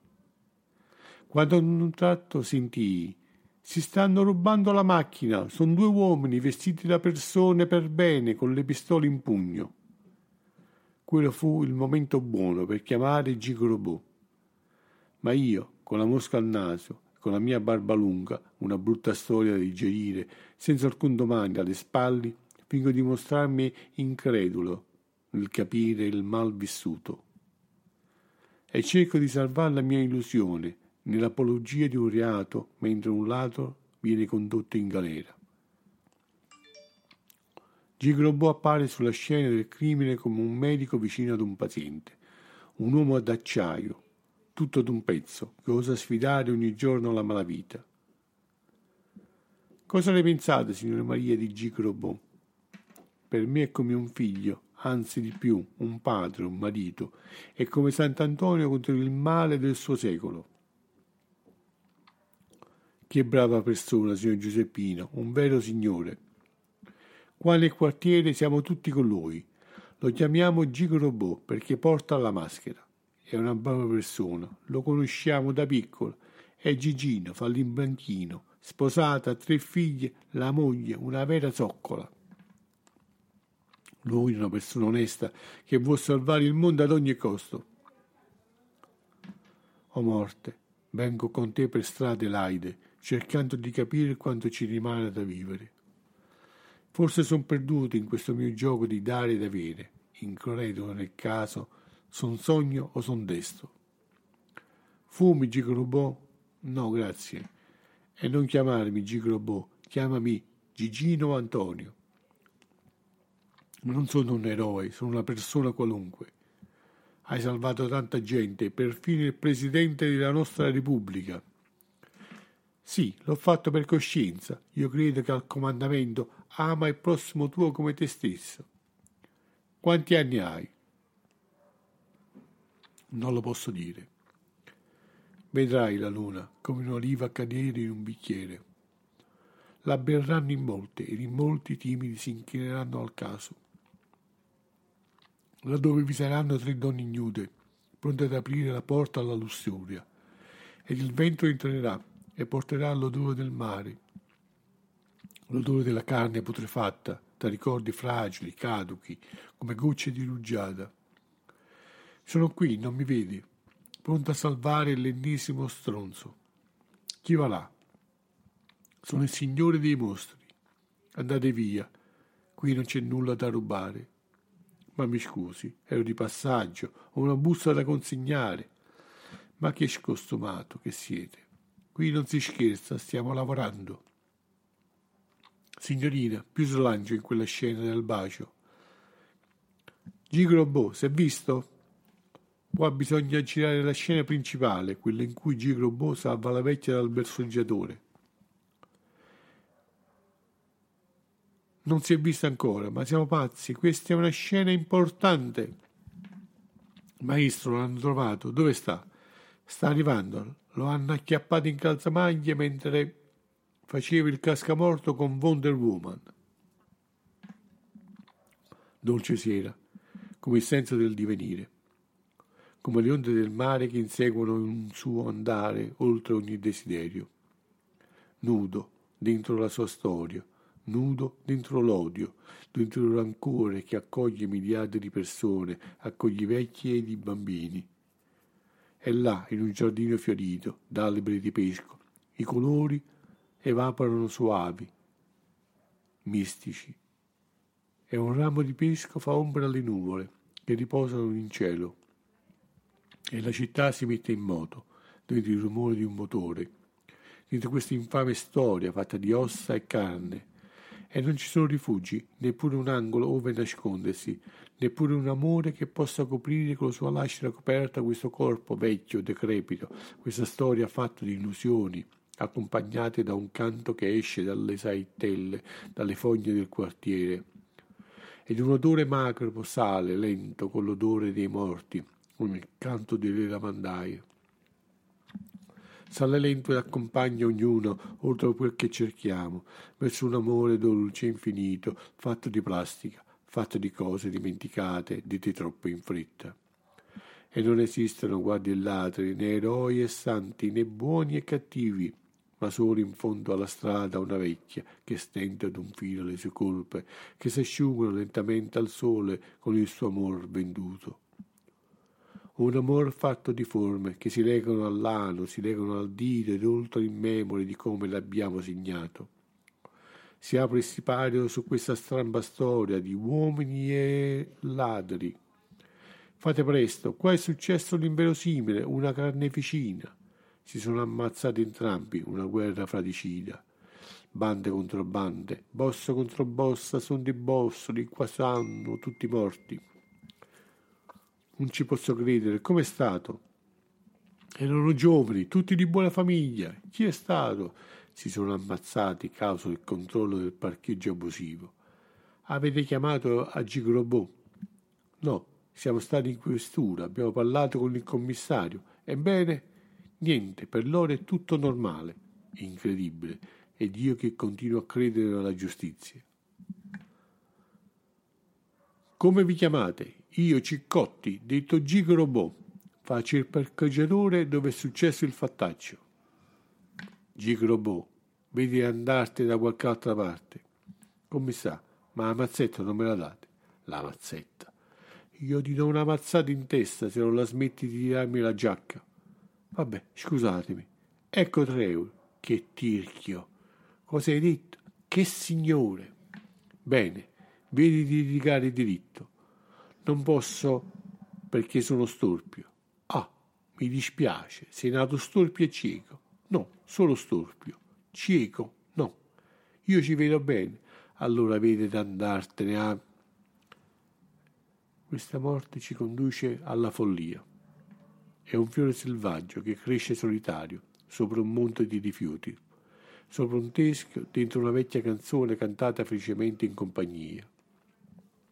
Ed ecco venire la morte, la sua sorella, la fede, ecco la ciorta dello sciancato e colociato riscaldato delle rose nel freddo mattino. Ecco ogni cosa si distingue si disperde nella ricerca di una verità effimera. Ed anche Cinque Robot cerca di uscire fuori dai tanti casi, dai tanti errori con onore. E quando credi sia tutto finito, si ricomincia a combattere, a credere di potercela fare contro i tanti cattivi, contro la corruzione, contro l'incomprensione, verso una nuova vita, una nuova identità. E Gigrobo non era un santo, né un eroe, forse neppure un uomo qualunque, uno di quelle che puoi incontrare sul terreno con la merenda sotto l'ascella uno che lavora sodo dalla mattina alla sera e non fa sconti e non si ubriaca ma mantiene una sua dignità, una sua certezza, che a pesarla forse viene meno il senso di cosa si potrebbe essere per davvero.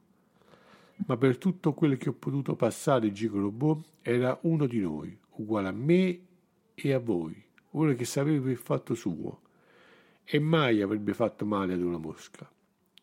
Capace di portarti in pizzeria e pagare tutto lui, uno tosto, più tosto di Cassius Clay, più grande di Napoleone e di Cesare Ragazzi, che mette in testa tanti capelli ai più calvi e li rende belli ed attraenti.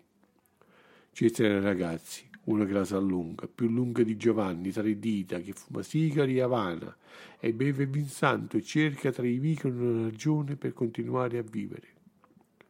Ed ammira le stelle dal suo balcone, e ammira la città splendere, gli sembra vano il vento entra dentro casa sua, sbadiglia tra le lenzuola e ravvolge il tempo e fa cantare un merlo indiano in un angolo perduto di quella casa.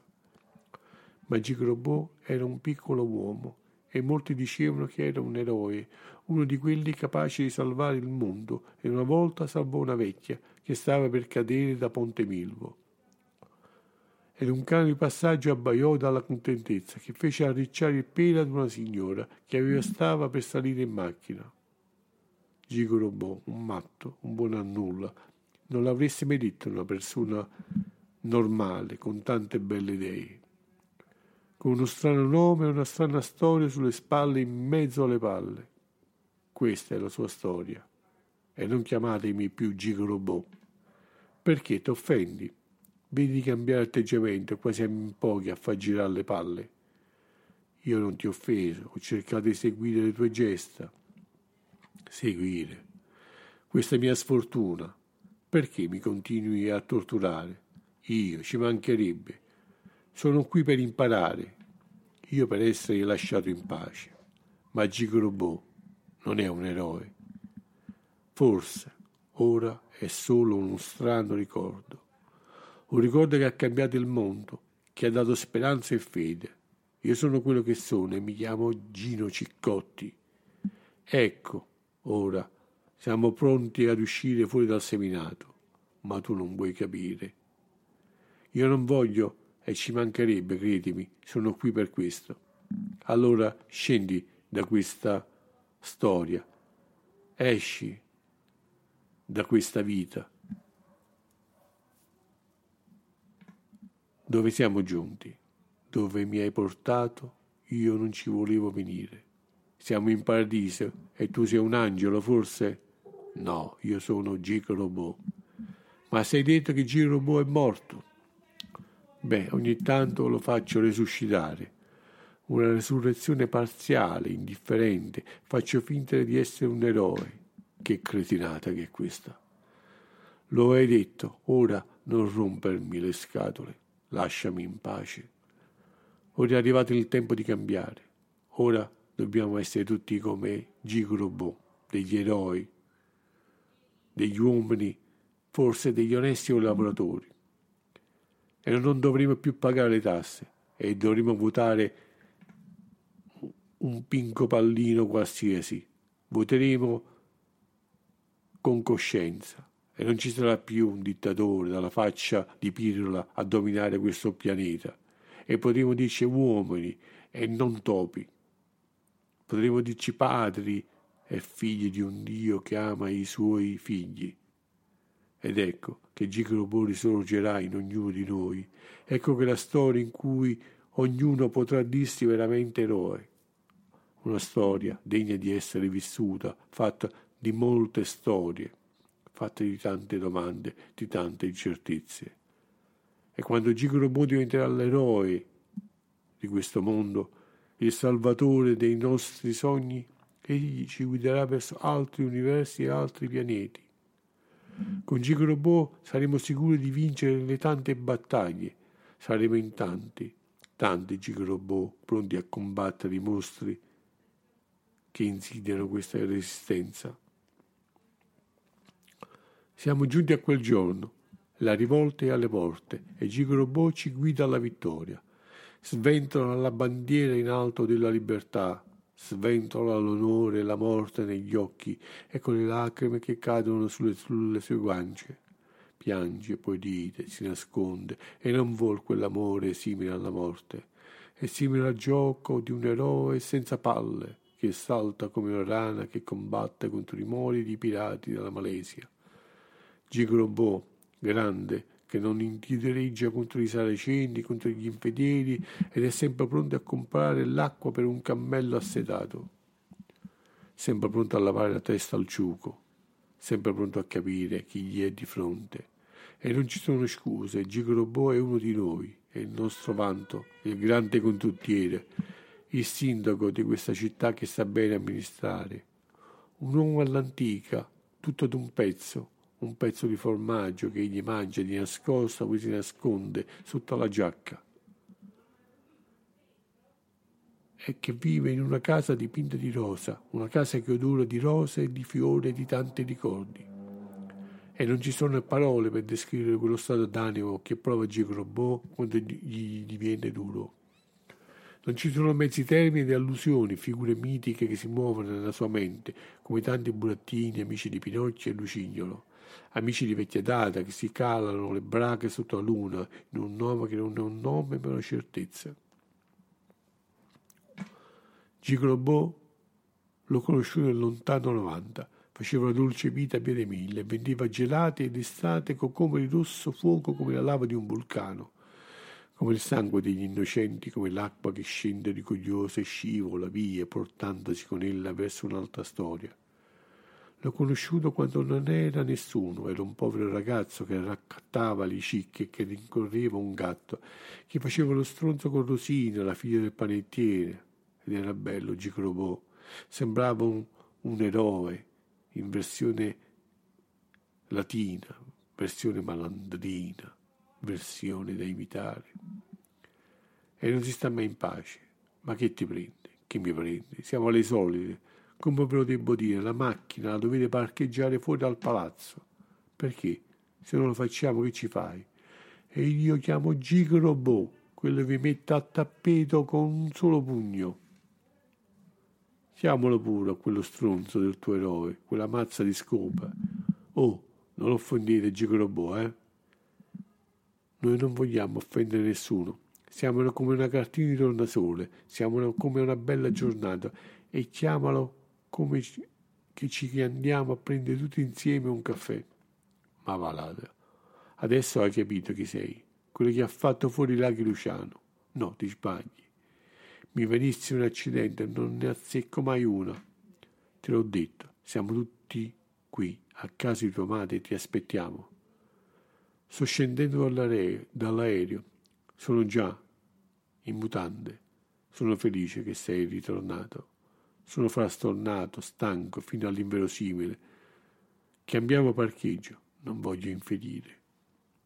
Ma guarda, io sono amico di G. Robot e di tutti gli eroi di questa città. Mi fa piacere sapere che ce l'hai fatta.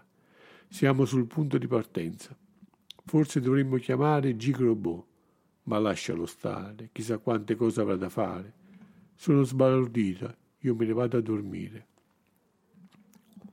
In realtà Gigrobo è un'invenzione poetica, un cartone animato, un'allucinazione medianica, un fantoccio, uno strano personaggio che cerca di uscire dalla sua difficile realtà. Egli vive, sopravvive, combatte i mulini a vento come un Don Chisciotte, cade, poi si rialza, poi prosegue il suo cammino, felice per la sua strada e la città, e a, for- a volte si siede fuori un bar sul lungomare e ammira il mare, qualche gabbiano, qualche bionda, sballato in qualche sua storia, che non è più una storia seria, ma il risultato di molte stronzate compiute. Ma questa è un'altra storia, una storia di poveri eroi, di gente che si sveglia di prima mattina e va al lavoro e combatte, lotte, ride ed è felice di essere se stessa. Eroi, per un solo momento, per un attimo, oltre i tanti dubbi, le tante incertezze, le tante calunnie che circondano il nome di Gigrobò, un misterioso eroe che forse ci salverà dal male che ingompe sulla nostra vita.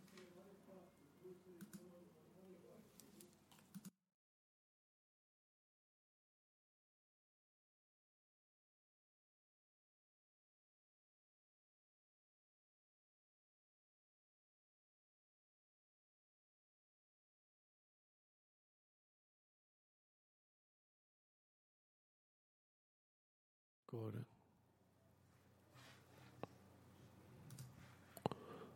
Il mondo dorme ancora in una sua idea vaga, per strade addobbate a festa con le sole mutanti addosso, verso un pensier felice.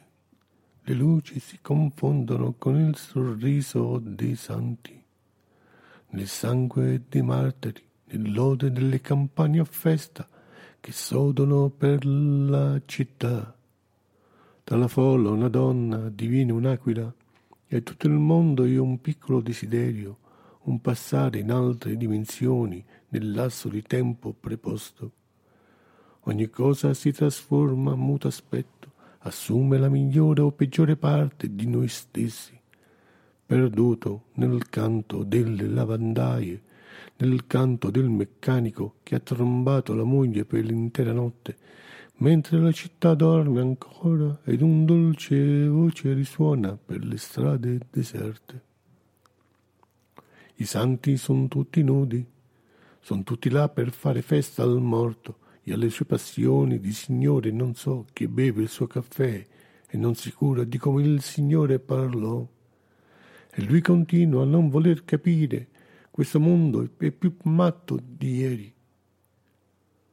Le panchine dal sapore di marmellata, assopite nel sapore di zucchero filato, odorose di sogni infranti nell'eco di un amore mai nato, si perdono nel sogno di un fanciullo appena nato. E lesti scendere negli inferi di un impiegato nella maledizione del Signore che continua a maledire questa vita e quell'errore che si ritorce contro, in una cultura falsa e bigotta, che ha una gobba troppo storta e mostra le gambe a crocco mentre il sedere a sella di mulo, il seno floscio, la bocca al lampone, ed un sogno d'occhi aperti attraversare le strade in te festa, difficili da percorrere. Un lungo viaggio dentro di sé, a cavallo di un sauro alato, volare lontano. Combattere il male della propria epoca, sbaragliare le forze del male e sentire la voce della propria coscienza alzarsi e continuare a lottare contro quel male che t'afferra per il collo un male che ti tiene stretto nel lungo viaggio intrapreso, nel senso di un sesso sfiorito sotto i tuoi occhi, sfiorito nei suoi verdi anni che han preso forma di una donna piacente, di un orso e di un pagliaccio, e non ci sono limiti per capire chi siamo per davvero. Attraversare la piazza, mezzo incompreso, diventare ora l'uno e ora l'altro, il signore che siede ben vestito, la signora che si aggiusta la molla della mutanda, sedere a fianco e ridere del male, che viene ad ogni passo, baldanzoso e deciso di vestire questo bene di un fiocco o rosa, un denigrare forse della sua morale legherà un concetto che riassume ogni etica, ogni definizione simile ad uno scherzo della natura. Ora l'amore dorme dentro una culla. Sogna di diventare grande come il padre, forse migliore, forse simile ad una signorina conosciuta tanti anni fa. E come quel tempo, trascorso fosco, che ha lasciato una profonda ferita nell'animo, un amore vecchio come il tempo vissuto che ti ha portato in ogni luogo di questo mondo, ti ha portato nel vento e nella gioia, tra milioni di individui, nel cuore dei padri, nella sorte avversa. Quando ritornerai sui tuoi passi, cercherai tra le anime morte la tua felicità cercherà un'altra definizione del vivere, una nuova strada per poter correre verso quel che desideri. Il tempo è volato via. Il tempo è volato via ed il vento ha spezzato gli aulenti fiori. Pochi petali tentennano ancora nel cadere nel vuoto della storia. A piedi nudi per lidi deserti nell'ode di note stridule affiorano alla mente immagini di mondi perduti nei giorni piovosi nel grigiore di una prigione ove sono reclusi strani esseri. Gli steli si sollevano verso il cielo ed ogni cosa si traduce in un folle concetto. Nella corsa massale il vano pensiero di una morte che è sempre in agguato.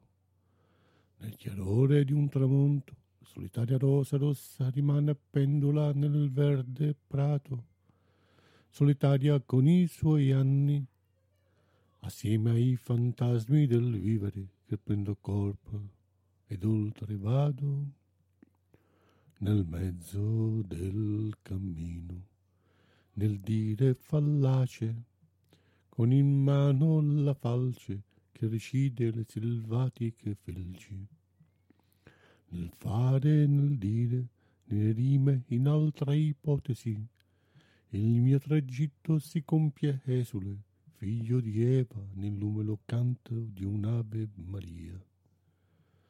Ti chiedo perdono, non voglio ascoltare.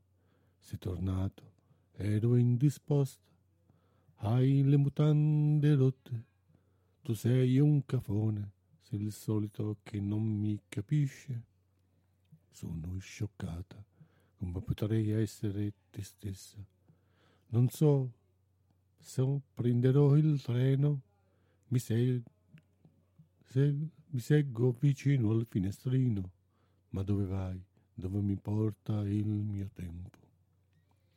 Gli amori si confondono con le emozioni, le foglie cadono sulla terra ed che ti sia assai lieve, la neve ricopre i monti, ricopre i corpi dei rami caduti, copre i passi, il rumore dei passi, copre il nostro silenzio, nell'inizio di un viaggio che non avrà mai fine.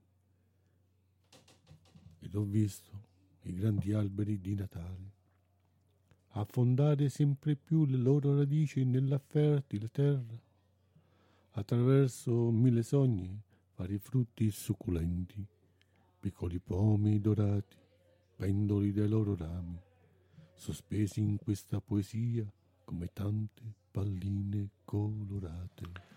La deliranza. Danzando in un lirico delirio comune, negli ottimi ingannando l'animo, in un connubio di versi e vecchie speranze fatte, cercando un amore morto tanto tempo fa.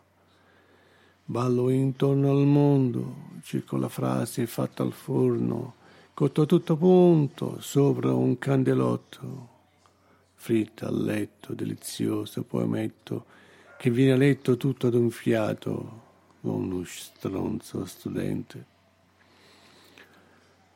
L'amore è solo una fila di parole, legato dietro un carro di stelle trascinate lungo l'universo una danza, questa deliranza nella vecchia abbazia senza alcun legame con il cielo.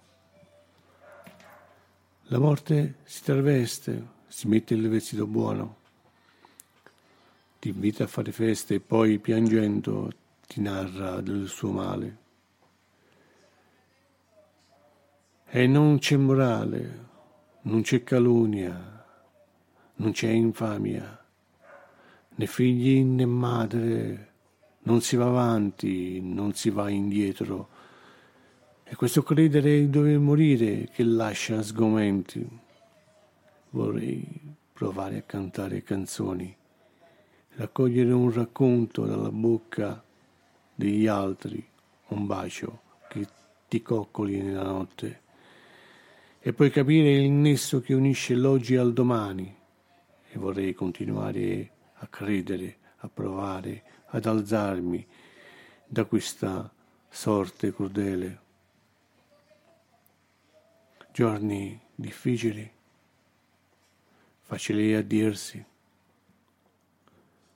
facili a farsi, e non c'è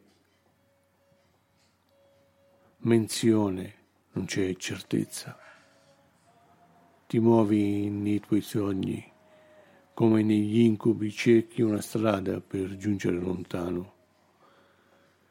E l'abito che indossi ti è stato rubato da un infame mostro, quel mostro che coltiva dentro di te mentre ti trascini verso le porte dell'inferno.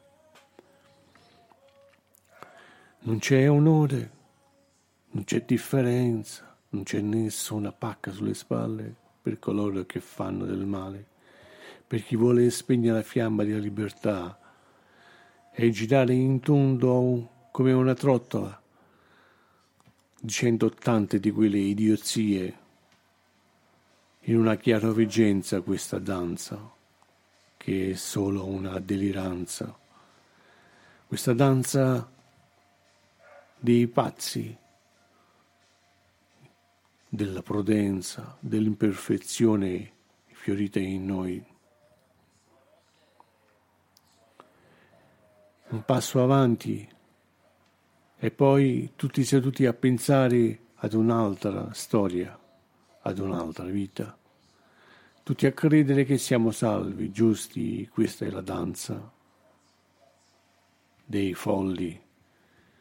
Questa è la danza questa la gioia, questo è il dolore e tutto passa, tutto scorre, tutto diviene, tutto va dentro noi stessi, dietro questa maschera, dietro questa pazza danza.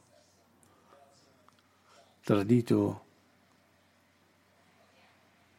all'inizio, poi riflettuto abbastanza e non c'è giustizia non c'è bellezza che tenga. Tutti la vogliono, tutti la cercano, tutti provano a giocare con lei a mosca cieca. Questa è la danza di ciò che non ha importanza. Questo è lo sposalizio della bella Giulietta. Questo è il giorno, questa è la notte. E tutti la cercano, ma stranamente nessuno la vuole danzare questa danza. La memoria della luna. La storia siamo noi.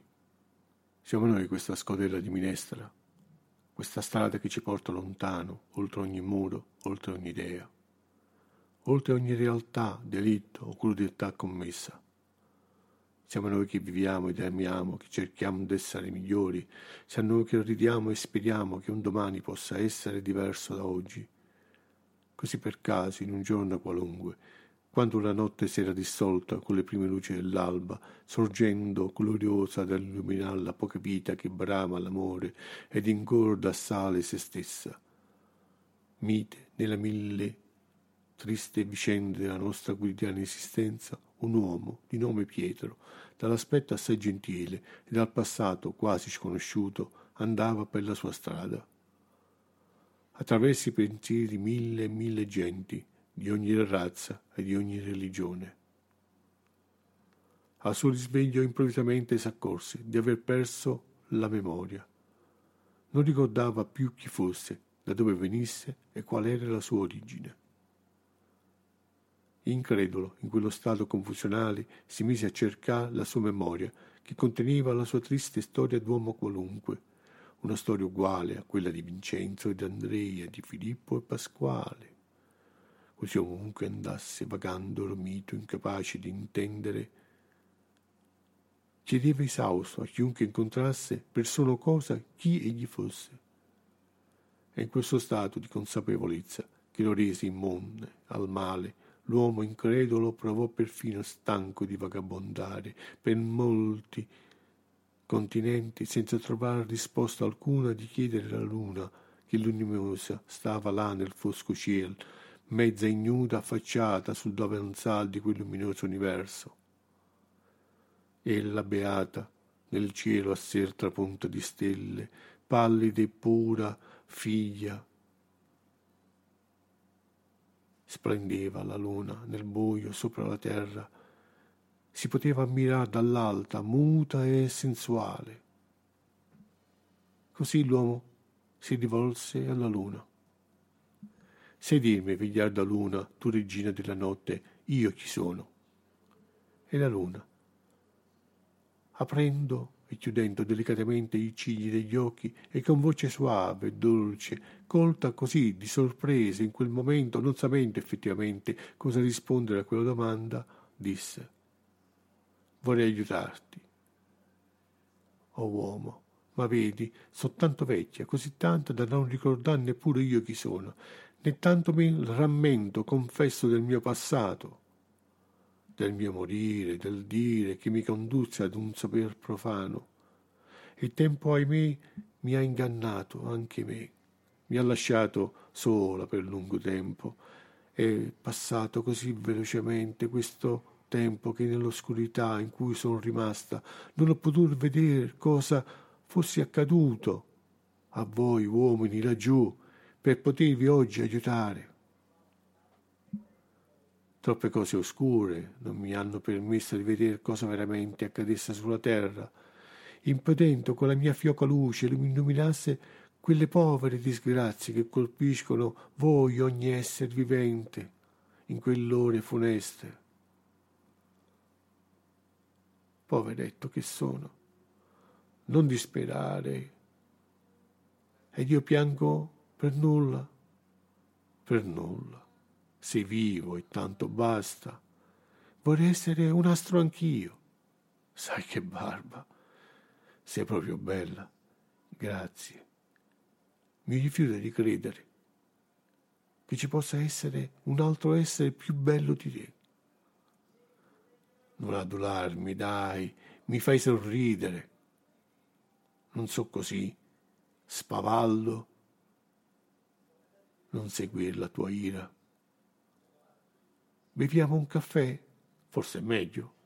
Il tempo ci ha trascinato in una fossa comune. Sono là che io chiedo aiuto a nessuno alza la mano per aiutarmi. Non piegare le tue braccia. Ti ringrazio, Luna, per i tuoi consigli. Comunque proverò a chiedere a qualcun altro, disse l'uomo, amareggiato assai, e proseguì per la sua strada, recandosi lesto da una stella assai luminosa. E tu, stellina, che brilli lassù nel cielo, sapresti dirmi qual è il mio nome? Chi sono io? Bella domanda, rispose la stellina. Vorrei tanto aiutarti, ma credo di non essere in grado di farlo. Perché mai? Perché, perché, quanti perché, scusa. Ecco, non, non lo so, non lo so. Va bene, non grattarti il capo, però. Non sono io che mi gratto. Sarà il gatto? Una caruna dolore mi cinge il capo. Non dire ti amo a chi già hai preso nel sacco. Ecco, sono caduto. Fosca la via stretta la strada. Che dolore in questo mio petto. Allora, chi dici d'essere? Non, non lo so. Ti prego, aiutami. Ti immagino con i baffi. Staresti molto meglio. Io con i baffi. Mi prendi in giro, dai. Vestito da bersagliere saresti formidabile. Trafiggi il mio dire ma io non ho paura, ma fungo davanti all'acqua. Tira l'acqua dal pozzo, non ho sete. Chi di conoscenza vive, di gaia esistenza si bea. Ma io son figlio di nessuno, che di essere l'unico a non capire. Credo e non vedo, né vedo e ne provo dolore sei proprio un bel tipo, per non dire un bel somaro. Forse sono quello che sono. Ecco, hai trovato un indizio per giungere alla tua verità. Bene, ti sono veramente grata, bella stellina, dei tuoi consigli. Vedi di non smarrire la strada intrapresa. Ricorda chi ben fa, ben riceve. Va bene, Stella, ti saluto. Non fagli, voglio farti perdere al tuo tempo prezioso. Così il povero uomo, assai goffo di presenza, si incamminò di nuovo per la sua strada. Facendo ritorno sui suoi passi, andò a bussare ad ogni porta che incontrasse, ogni pubblico ufficio, palazzo civile, ogni luogo di culto che egli fosse utile per ritrovare quella sua memoria perduta ma purtroppo la sua ricerca fu assai vana e in quella frenetica ricerca passarono giorni, mesi ed anni e con il passare del tempo guardarsi allo specchio divenne sempre più faticoso. Continuare a non sapere chi sei per il miso uomo diventò un gran problema, quasi un castigo, una colpa di non sapere chi fosse stato in quella sua antecedente esistenza, trascorsa chissà in che modo. Essendo solo e senza parenti, decise dopo tante peregrinazioni di far ritorno a casa sua. L'unico luogo che egli ricordava di essere vissuto e di starsene là finalmente in pace con se stesso nella sua casa, comodamente seduto nella bella poltrona appartenuto un tempo a suo nonno, ed aspettare che qualcosa avvenisse. Così aspettò un giorno, due, un mese, un anno e forse più. Attese tanto che l'uomo divenne tanto vecchio, decrepito e debole che il mondo si era quasi dimenticato di lui. È lui del mondo che gli aveva dato una vita sì difficile e ignara, anonima a tal punto da perdere il ricordo di chi fosse, una vita fatta di piaceri e piccole sciagure, dignitose, intrisa di soddisfazioni, che lui con coraggio aveva affrontato, una vita che gli aveva dato un nome che non ricordava, un amore ameno immagine vaga di un tempo trascorso nel bene e nel male. La memoria è un bene prezioso, storia di ogni individuo, che è parte di un popolo e noi siamo quel passato e quella storia, a volte meravigliosa, malvagia, ingannevole, che ci guida attraverso una diversa realtà verso un singolare destino. Nel passato soltanto, nelle opere compiute con il senso, l'umanità acquista nozione e consapevolezza di se stessa, di quel che è dei suoi valori e dei suoi errori, la fiducia dei suoi ideali e l'avversione verso l'orrore di cose negative e demoniache, che insidiano spesso e continuamente e perseguono ignari il corso naturale delle cose. E non bisognerebbe mai dimenticare il proprio passato, ciò che noi fummo, un giorno saremo. Saremo di nuovo soli attraverso l'amore. Potremo ritor- ritornare così a credere in noi stessi e nel rispetto verso il prossimo, nel confronto con qualsiasi col- colore della pelle che veste il nostro essere, saremo liberi dal nostro peccato. E il vecchio così si addormentò. Con quelle riflessioni provò a sognare ciò che un giorno era stato ed in quel dormiveglia rivide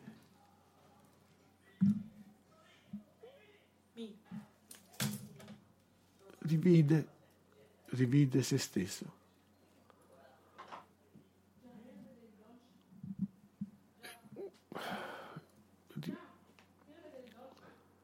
Cominciò così a correre ad abbracciare quelle persone care, scomparse per sempre, ma intanto che correva, prese ad avvicinarsi sempre più alla tetra signora della morte, ed un vecchio come lui gli andò incontro. Crudele verso i neri forni infernali dove danzavano le fiamme del, dell'inferno, dalle terribili fauci, dagli denti aguzzi, dagli occhi umidi di pianto, e che continuavano a bruciare ossa e carne ed emanavano un forte lezzo senza tempo, che diveniva nera cena di fumo intenso, nube oscura sul campo di chi attendeva il suo turno. E si sentiva chiamare nel dormiveglia, compagno, vienimi ad aiutare, questa pietra è troppo pesante. Dai, non ce la faccio ad alzarla, Vengo, aspetta, presto, corri, son quasi allo stremo. Vengo. Sbatto le mie ali di angelo e sono da te. Vieni, con lacrime chiare. Non lasciarmi solo, compagno. Vengo, aspetta, non arrenderti. Lasso, son perduto. Muoiono i miei sogni. Oh, funesto destino, funesta che, che s'apre, angelo che viene, chiamatemi santo. Son solo con la mia pietra, avanti compagno, non cadere di nuovo, ma là, su un'oscura scala, come una maledizione, un soldato si avvicinò e lo colpì con un bastone, ripetutamente con violenza, imprecando contro il cielo, e il povero vecchio crollò a terra distrutto e l'aguzzino gli disse Vedrai, signor nessuno, di massi ne porterai non uno, ma due. Ed il vecchio, sofferente, rispose con un filo di voce, ne porterò due, anche tre, signore. Non ho paura, son forte, e dopo, se non sei codardo, ti imbatterai con me fino alla morte. Ma quando giunse il fumo, il suo turno trascinandosi in lacrime, verso il vecchio varco, il vecchio chiese alla morte. Signora, la prego, mi dica chi sono. E la signora in quel momento Angusto sorrise ed in poco tempo si tramutò in un angelo di luce e così gli rispose Povero caro, non piangere più. Figlio mio, e l'abbracciò, baciandolo sulla sua rugosa fronte. E il vecchio ritornò così ad essere di nuovo un bambino, un pargolo roseo. Nell'innocenza riconquistata gli ritornò alla mente il suo passato, la sua esistenza trascorsa, riemerso in lui come l'onda del mare, e in quei ricordi egli chiuse gli occhi dolcemente, addormentandosi per sempre tra le braccia di un angelo immenso che lo condusse in cielo cantando il cantico dei cantici. Affanculo, un po' bello. Le passioni di Angelina. Luigino al tempo libero faceva il buttafuori nel bar di Mezzarecchia. Era un buono guaglione e teneva una sorella un poco impicciona che faceva le marchette dentro un locale sulla rotonda di Maradona. Era ella una di quelle guaglione sguaiate che scrivono sempre storie assurde dentro piccoli diari, una specie di donna cannone. Poverella gli piaceva girare la manovella ed era sempre felice di fare qualche servizietto a chi desiderava, comprare un po' di piacere e conquistare così un pezzo di cielo. Era alta e dinoccolata come una vite che s'arrampica sopra una mazza di bambù, intrecciato in un fico dai rami neroboti. Una vite piena di uva magiche e dei grappoli grassi alcuni scuri come i suoi occhi. Angelina era una femmina verace e per la madre era una vera disperazione. Con lei non si poteva stare mai in pace, sempre scocciata, sciancata, scontrosa, ammucculuta dentro un angolo, ammartanata insieme ai suoi turbamenti e ai suoi fantasmi. Amori perduti, scordati dentro la tiella, acqua che bolle come lo pollo assieme allo brodo di gallina, giallo, arancio, odoroso, che si spanta e sente per tutta la casa. Angelina rassegnata dentro la vita, che si è pigliato il meglio degli anni suoi. Esistenze lugubre e scurdarelle, che ti sconvolgono la mente in quella confusione che è la vita dei vicoli. Poverella, la mesta ha tanta meraviglia che ti trascina seca per i vicoli budelli. Ed ogni cosa scorre, alcune porte s'aprono, altre si chiudono quando si è troppo soli. Dietro quelle porte appaiono mille facce diverse, mille uomini diversi entrano ed escono e fanno a far parte della vita di Angelina. Facce smorfe, facce scure, facce di merda. Momenti intimi e rassegnati che ti mettono di buon umore e ti fanno sognare qualcosa che forse esiste. Una vita diversa mentre l'estate sta per arrivare ed ogni male ha finalmente fine.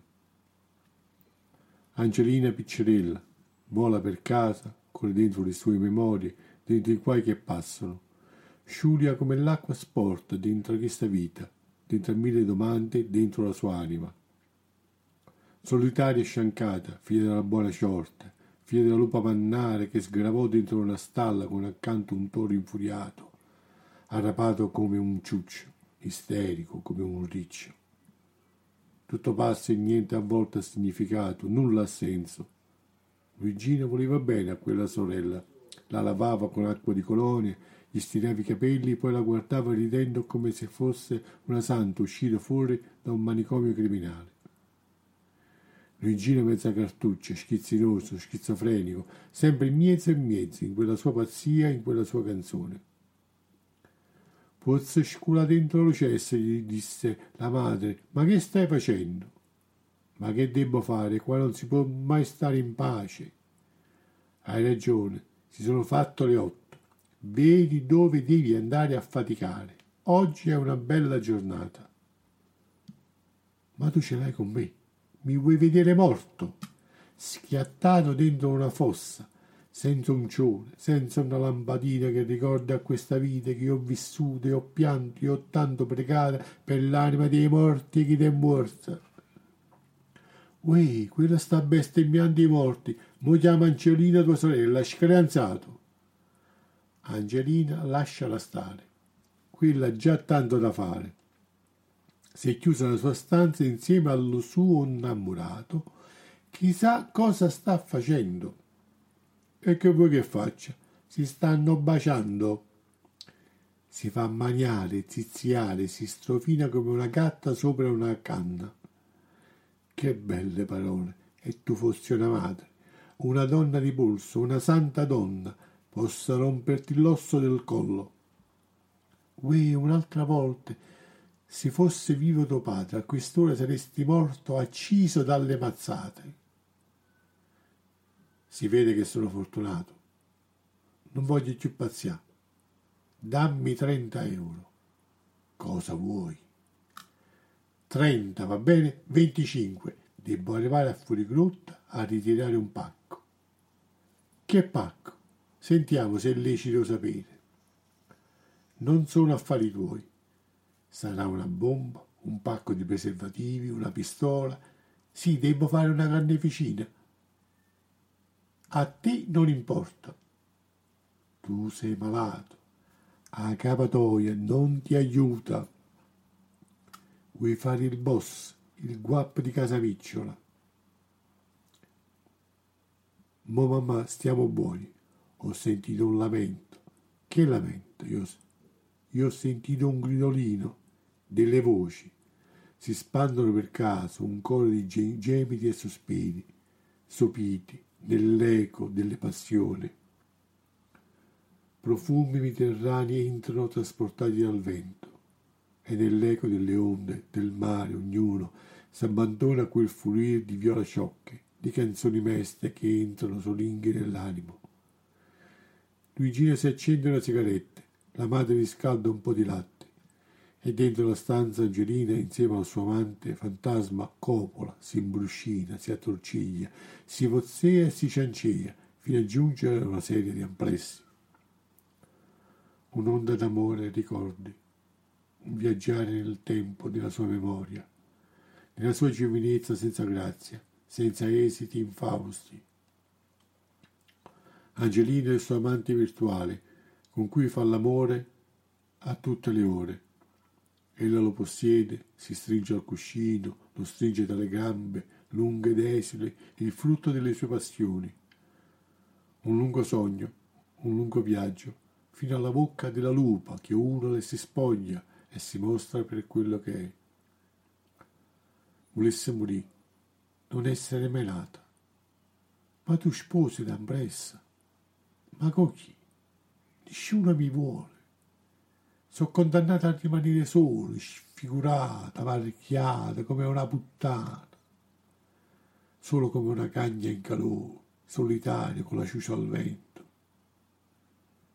nei miei giorni migliori, negli amori che passano e mi conducono dove la morte non regala cognizione di causa, neppure un lassativo, un preservativo, una bottigliella di vino santo da sosseggiare dopo un pasto, una bottigliella di d'olio di ricino che uno se la beve e dopo si sente meglio. Angelina, figlia mia, come te lo debbo dire, qua siamo tutti morti tutti quanti. Pensa è morta pure zia Antonietta la settimana fa e tra l'altro ieri dopo una vita spesa per il bene altrui. Poveretta l'hanno atterrato come se fosse una pezza vecchia dentro una nicchia assieme a suo marito che era morto tre anni fa.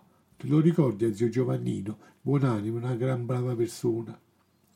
Sto piangendo da una settimana in silenzio.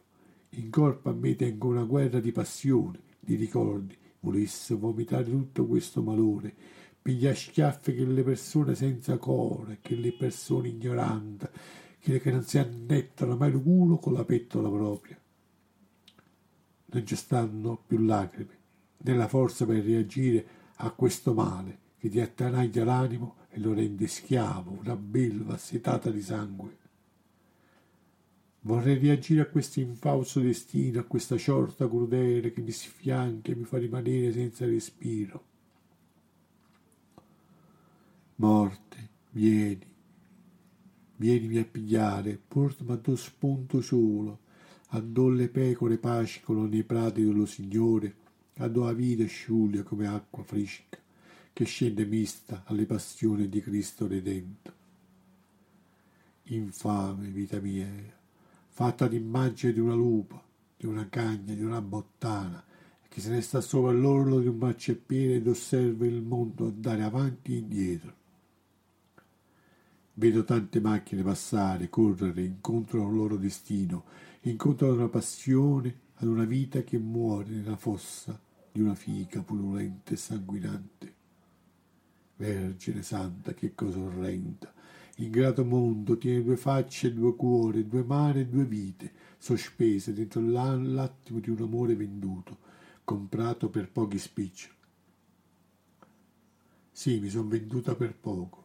Sono sciagurata, sono indifesa, presa dal sopravvento e dall'incomprensione, rassegnata dentro la decadenza, senza morale e senza mutande.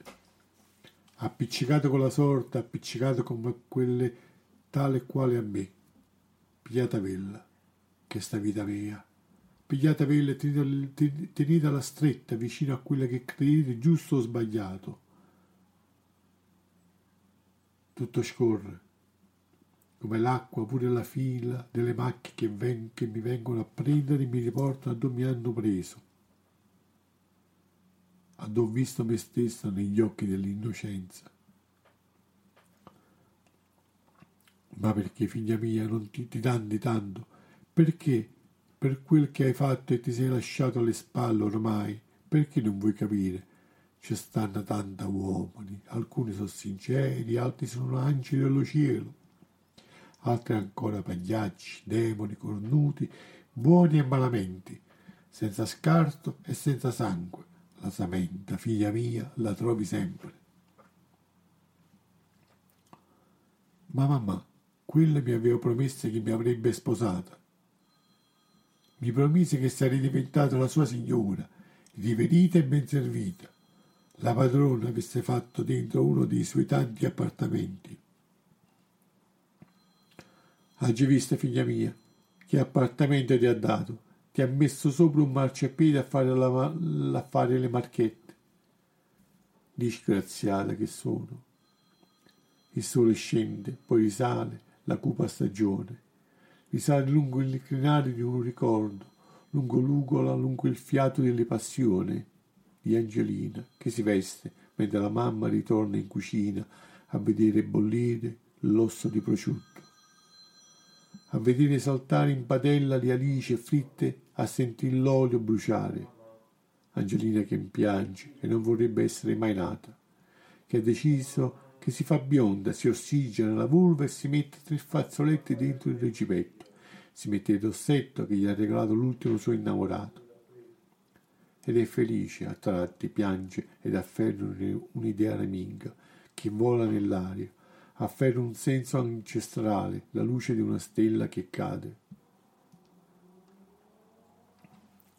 Luigino di tanti guai non gli passa manca per la capa. Per giunta Giura di essere felice. Così si è comprato un cagnolino proveniente dalla Cina di nome Lu. Lo porta a guinzaglio e lo porta alla mostre canine ed una gran folla lo saluta. Ed è uscito pure sui giornali in prima pagina, lui e Lu, mentre addenta la mano di una signora. Luigino invoglia Angelina ad essere allegra e sprona la madre a volare via. La città è una pattumiera, una discarica abusiva dove galleggiano tanti morti uccisi dall'indifferenza, dalle istituzioni. Una montagna di rifiuti dove si accumula immondizia su immondizia, fino a diventare una forma sempre più grande, fatta di preservativi usati che si accumula, diventano pupazzi di gomma. Dall'aspetto di mostri usciti dal nostro sogno, dal vivere tra la folla solognona. Angelina sorride e trasporta in grembo il frutto di quelle sue passioni. un mostro di gomma, dalle facce, dalla faccia rossa, simpatico a vederlo, che saluta passando, fumando un sigaro lungo due metri.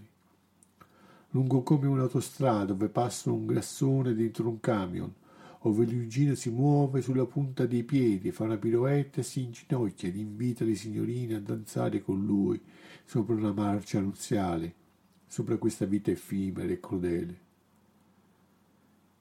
E tutte le maiasse dei vasci ridono e si alzano le veste e si spogliano e mostrano i loro seni enormi come coccomeri, come un sole che tramonta e che si sguaia, squaglia ai limiti di un orizzonte nella furia degli anni che passano e il pupazzo diventa il simbolo di una città, di un quartiere. Chi lo chiama Giovanni, chi Filippo, chi gli dice che è simpatico, chi dice chi sei. La domenica a Doda Faia. Pure il parroco lo ha invitato a messa e gli ha preparato uno scanno in prima fila davanti all'altare. Un pupazzo fatto di condom al gusto di fragola, di mela annurca un po' pazzo, una pazzia che ti mette di buon umore, che ti fa ritornare bambino. E mentre il tempo passa, Angelina, Luigina, l'amato diventano un ricordo sempre più debole. Diventano una falena che si spinge verso una fioca luce, raminga per la città ed oltre va nel sogno intrapreso e rincorso. Un'immagine suadente dei mille buoni propositi, cullato da un concetto che accende dentro di noi una nuova idea, che ci fa rimanere a bocca aperta, quasi stupefatti per quel che abbiamo vissuto, per quel che siamo stati.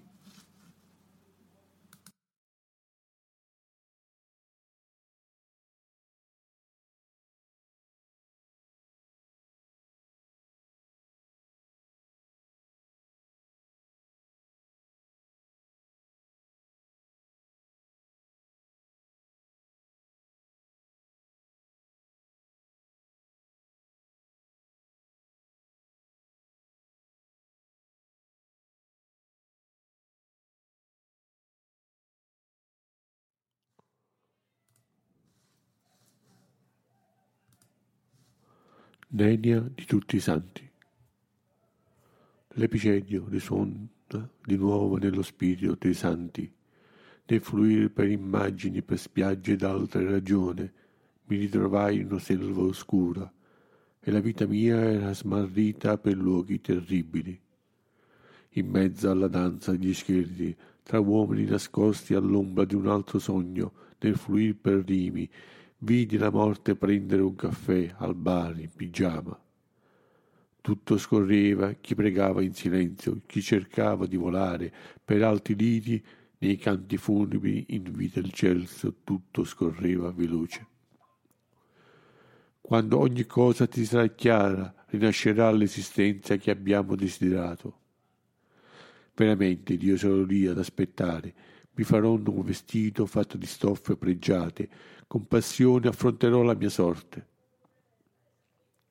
In quel giorno arriveranno le amazzoni a cavallo, a seno nudo, imbizzardite, dopo aver bevuto assenzio, li sentirei dire la vita è una, disgrazia.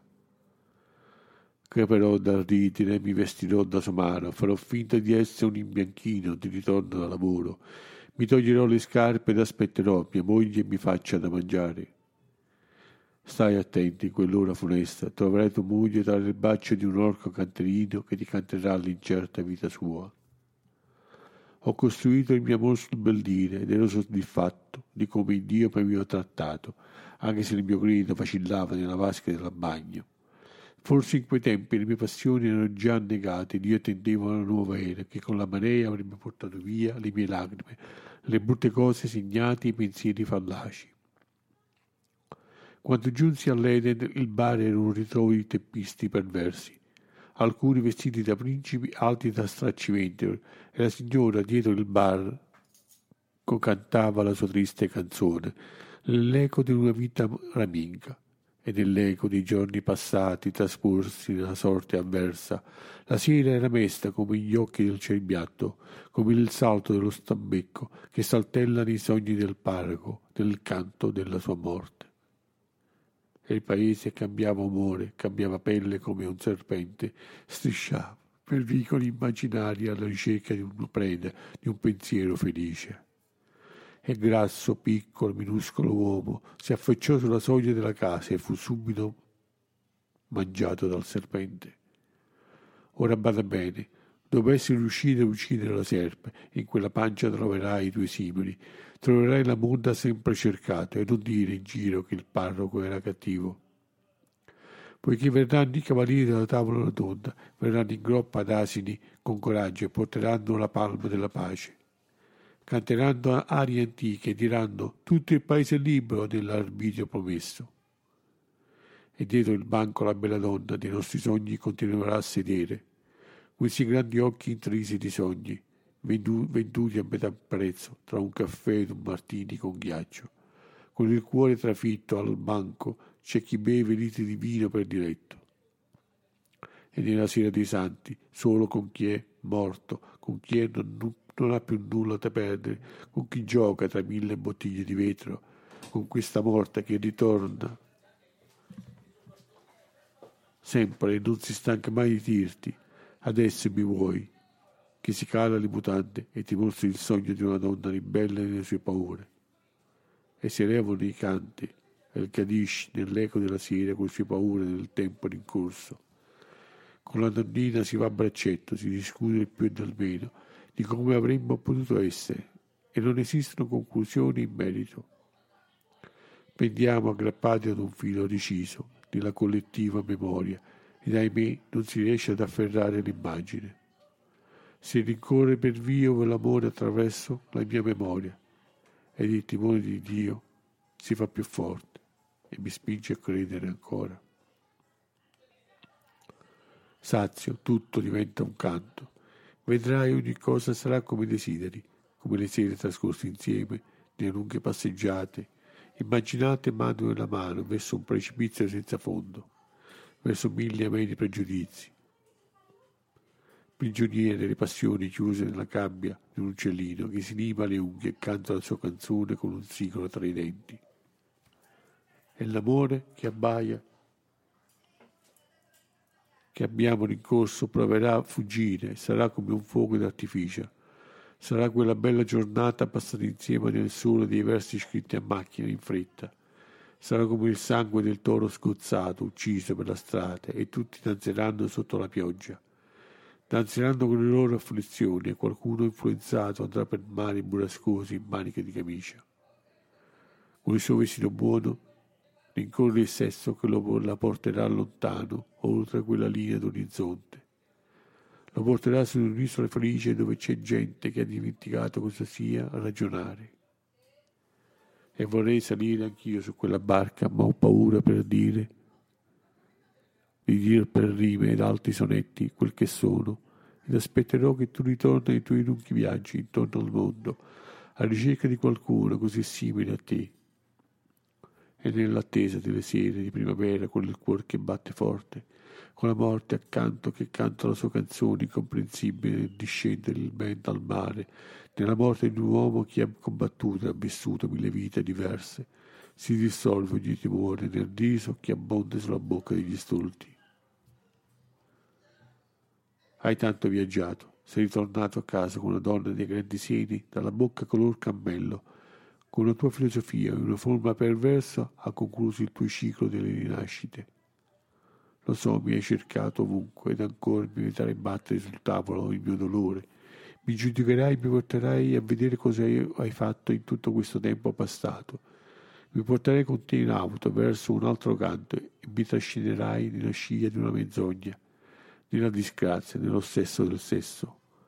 Capelli ricci vestiti da pagliaccio, e tu mi darai uno schiaffo e andrai dicendo in giro che ti ho tanto amato e ti ho lasciato per un cappello senza, sen- senza denti.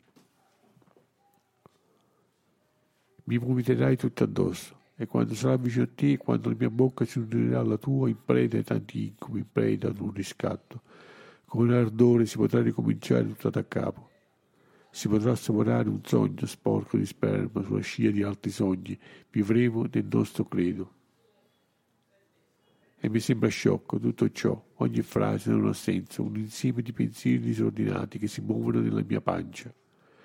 La strada ci conduce al bar, illuminato dalle stelle, solitario in mezzo alla piazza con tutti i suoi folli personaggi. Con un mago che trasforma gli uomini in pulci, in corvi ed altre meraviglie si aprono alla nostra comprensione.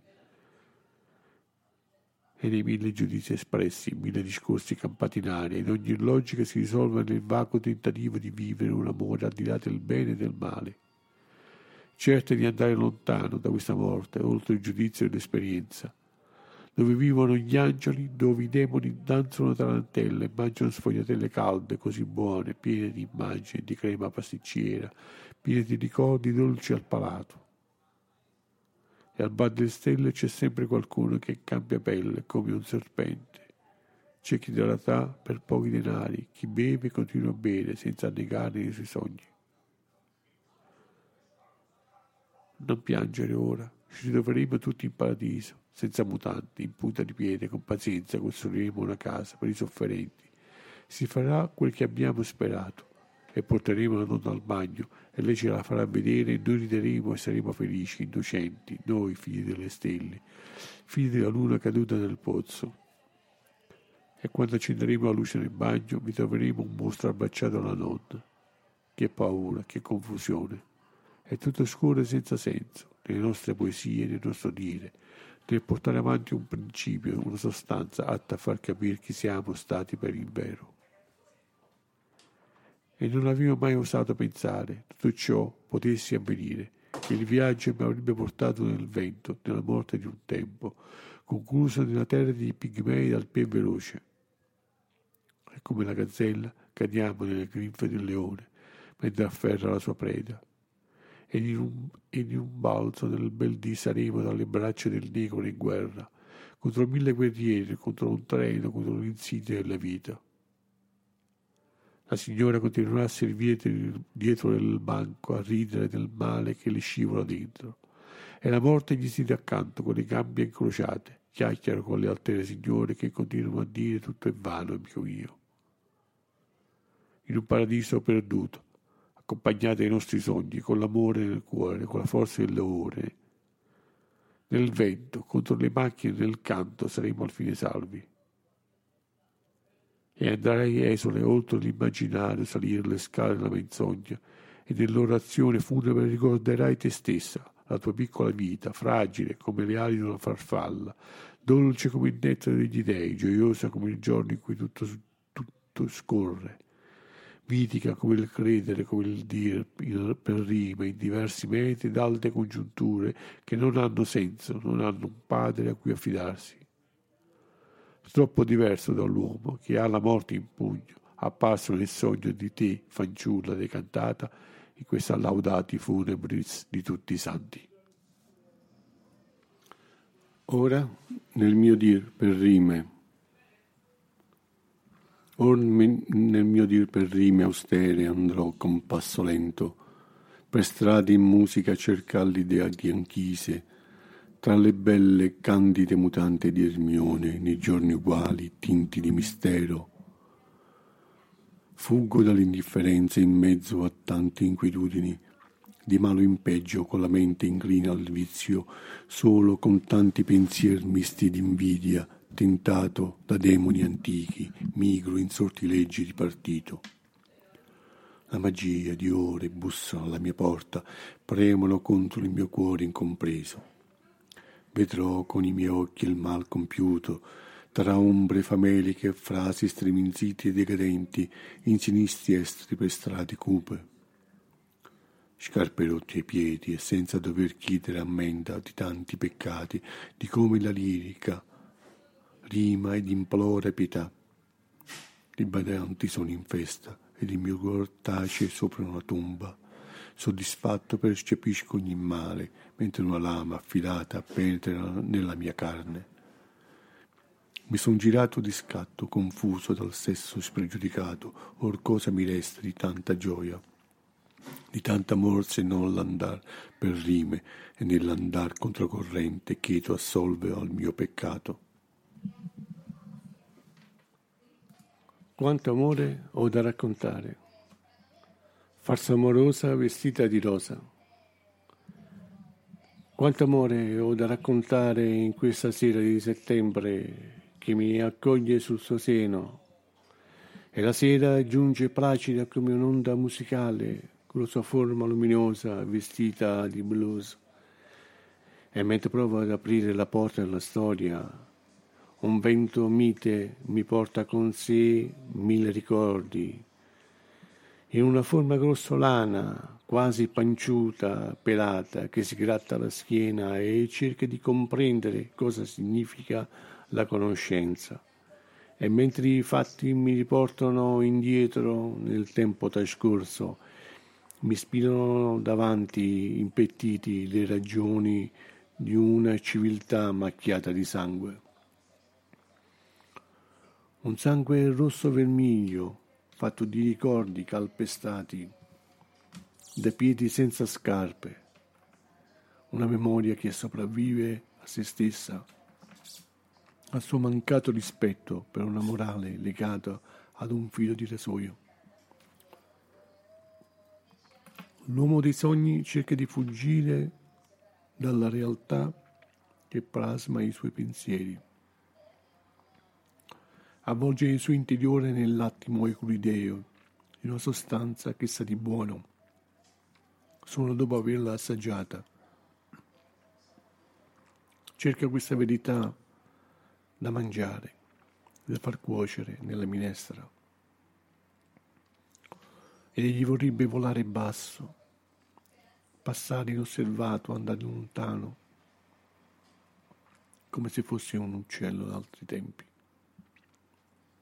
Ma tutto incomincia e nulla finisce tutto scivola in quel sacco uterino dove mille spermatozoi sorridenti, frutto di sogni spezzati, e dopo aver messo a letti i pargoli a a dormire.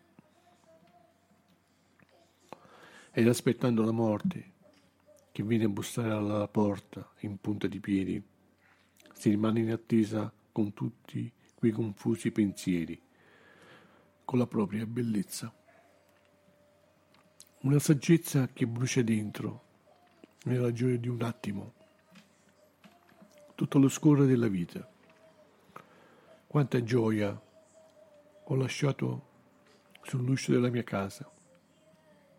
Ho visto volare nel cielo azzurro verso una conquista che lascia intravedere un vecchio amore. E correndo a perdifiato verso quel sospirato traguardo, corro e cerco di raggiungere quel mio piccolo amore. La verità di un tempo, ecco, fuori dal gioco, fermo al bar, mentre mi gusto un gelato, mentre provo ad assoperare una vita migliore. Fuggo, ratto, come quel ragazzo sopra un motorino. Supero un muro di incomprensioni. Sono quello che senza un valido motivo non credere che l'abbia capito. Non era detto fossimo d'accordo? Ritorni a casa. Ti preparo un bagno caldo. Penso farò la doccia fredda. Il tuo sorriso mi ha trascinato verso la notte. Ed in questo letto ho dormito tanto. Vogliamo andare domani a Parigi? Non credo. Ho molto ancora da pensare e da fare. Sarebbe più bello forse andare a Berlino, a vedere il muro di Berlino. Ci pensi? un muro alto che divide il mondo da un altro mondo. Credo che forse adesso berrò una birra. Sono felice di quello che pensi, di me e di questo mondo. Cerco intanto le mie mutande bucate, sporche, che ho gettato chissà, chissà dove. Cerca di fare presto. Il treno parte. La vita passa. Ed ogni cosa resta. Non sono preparato ad improvvise tentazioni morali o sessuali. Solo l'attimo di un momento poetico ed ogni cosa potrebbe svanire in un crescendo di note. Tutto si svolge grazie alla generosità altrui. Dai, entri in casa. Ora vengo, sono qui fuori al balcone, che ammiro ancora il panorama.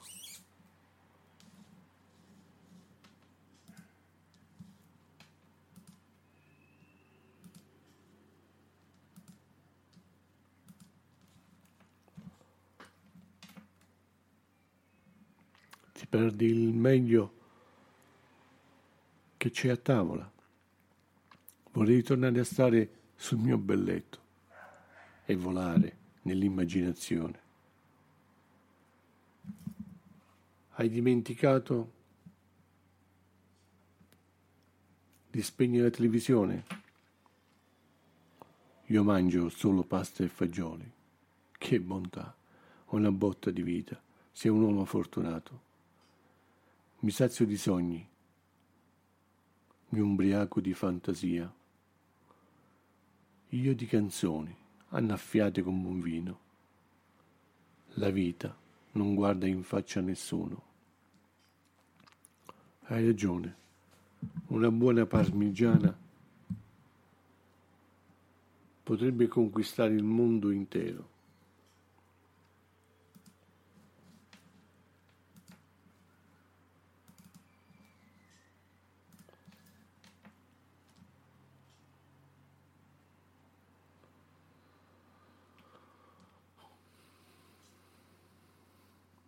Quanti partigiani sono morti? Loro che sparavano contro il nemico in quella guerra fratricida. Non vorrei stare nella pelle di chi era lì. Ho messo il mio panino dentro un sacco. C'è sempre qualcuno che fa il bello e il brutto tempo. Accidente non hai girato la frittata. Era troppo intento ad ammirare la luna. Lungo il mio viaggio di ritorno i pensieri si affollano nella mente. Qualcuno bussa alla mia porta. Io indietriggio, ragiono, cerco di capire come ero tanto tempo fa.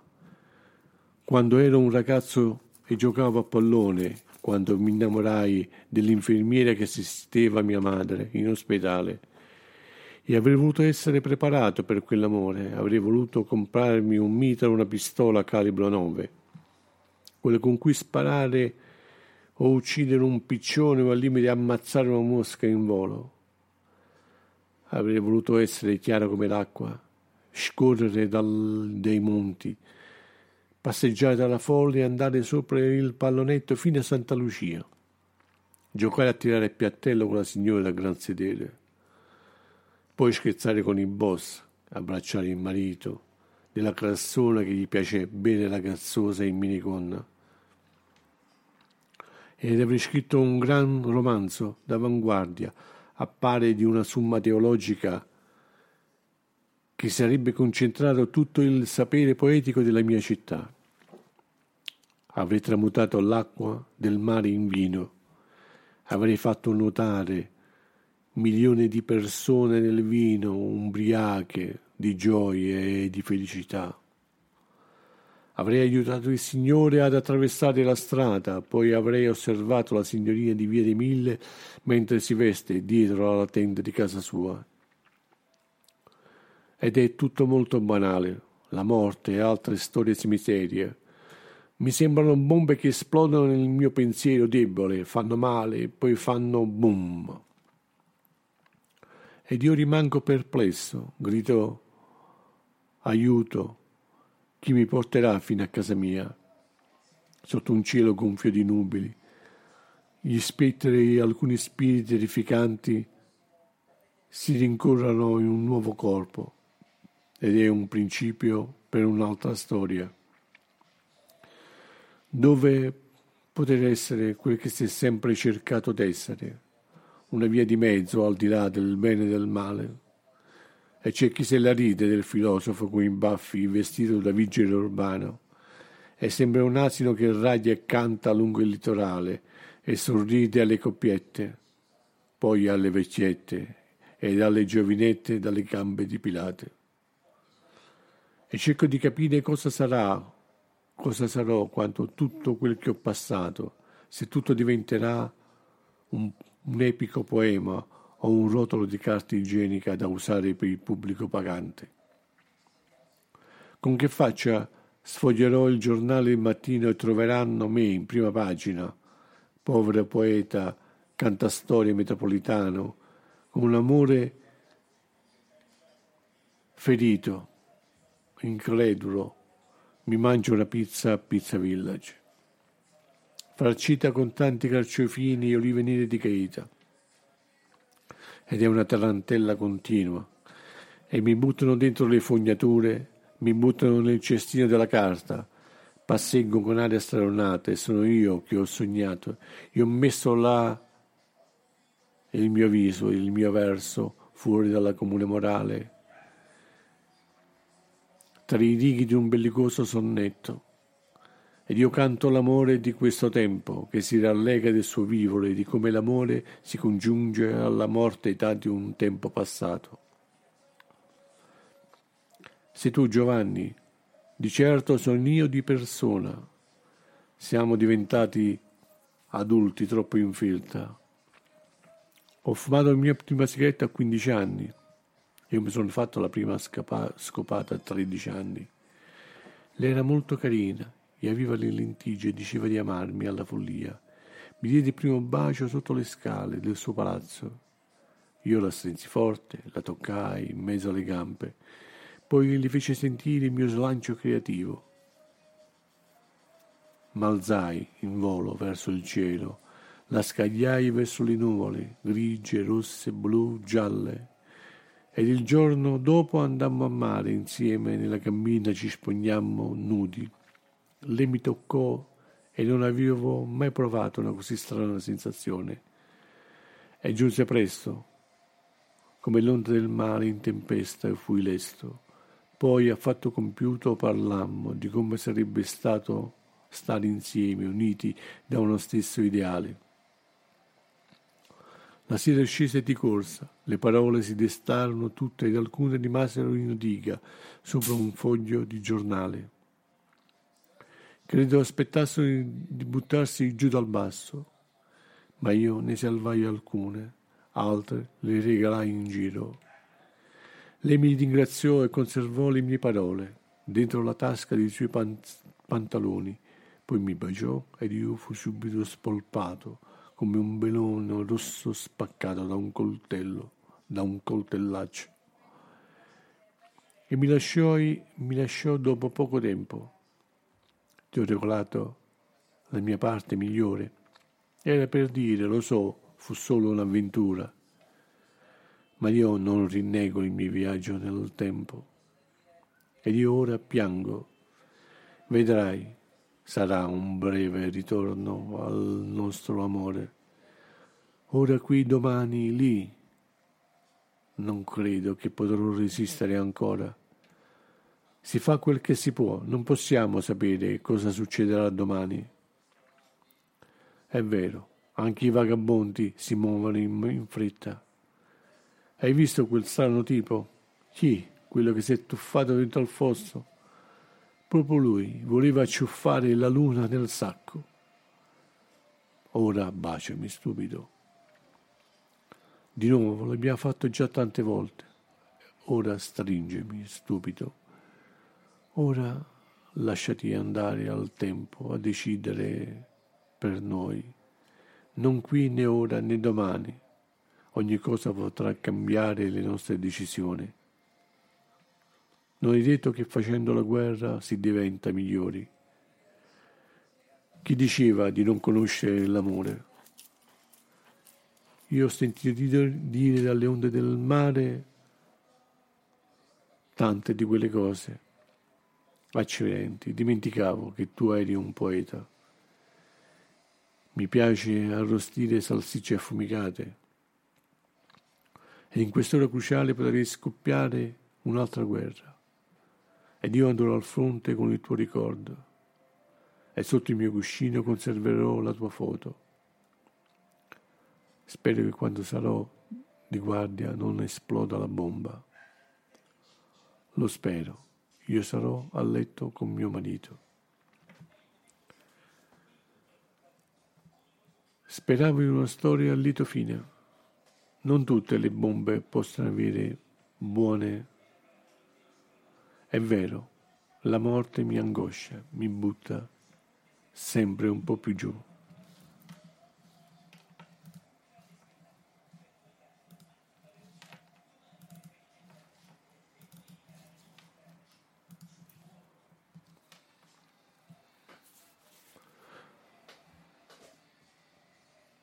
È vero, la morte mi angoscia. E chi dice che non avevi, non vedi come sono dimagrito? Ci facciamo un giro? Dai, dove andiamo? Non c'è nessuno qui. Possiamo andare a mangiare un gelato. Io conosco un magnifico posto. Fanno un sorbetto con fregolo di bosco. Che dolcezza! Mi vedo già con un pancione enorme in attesa di un nuovo pargolo. Ne ho avuto già due Spero non sia adesso gemelli.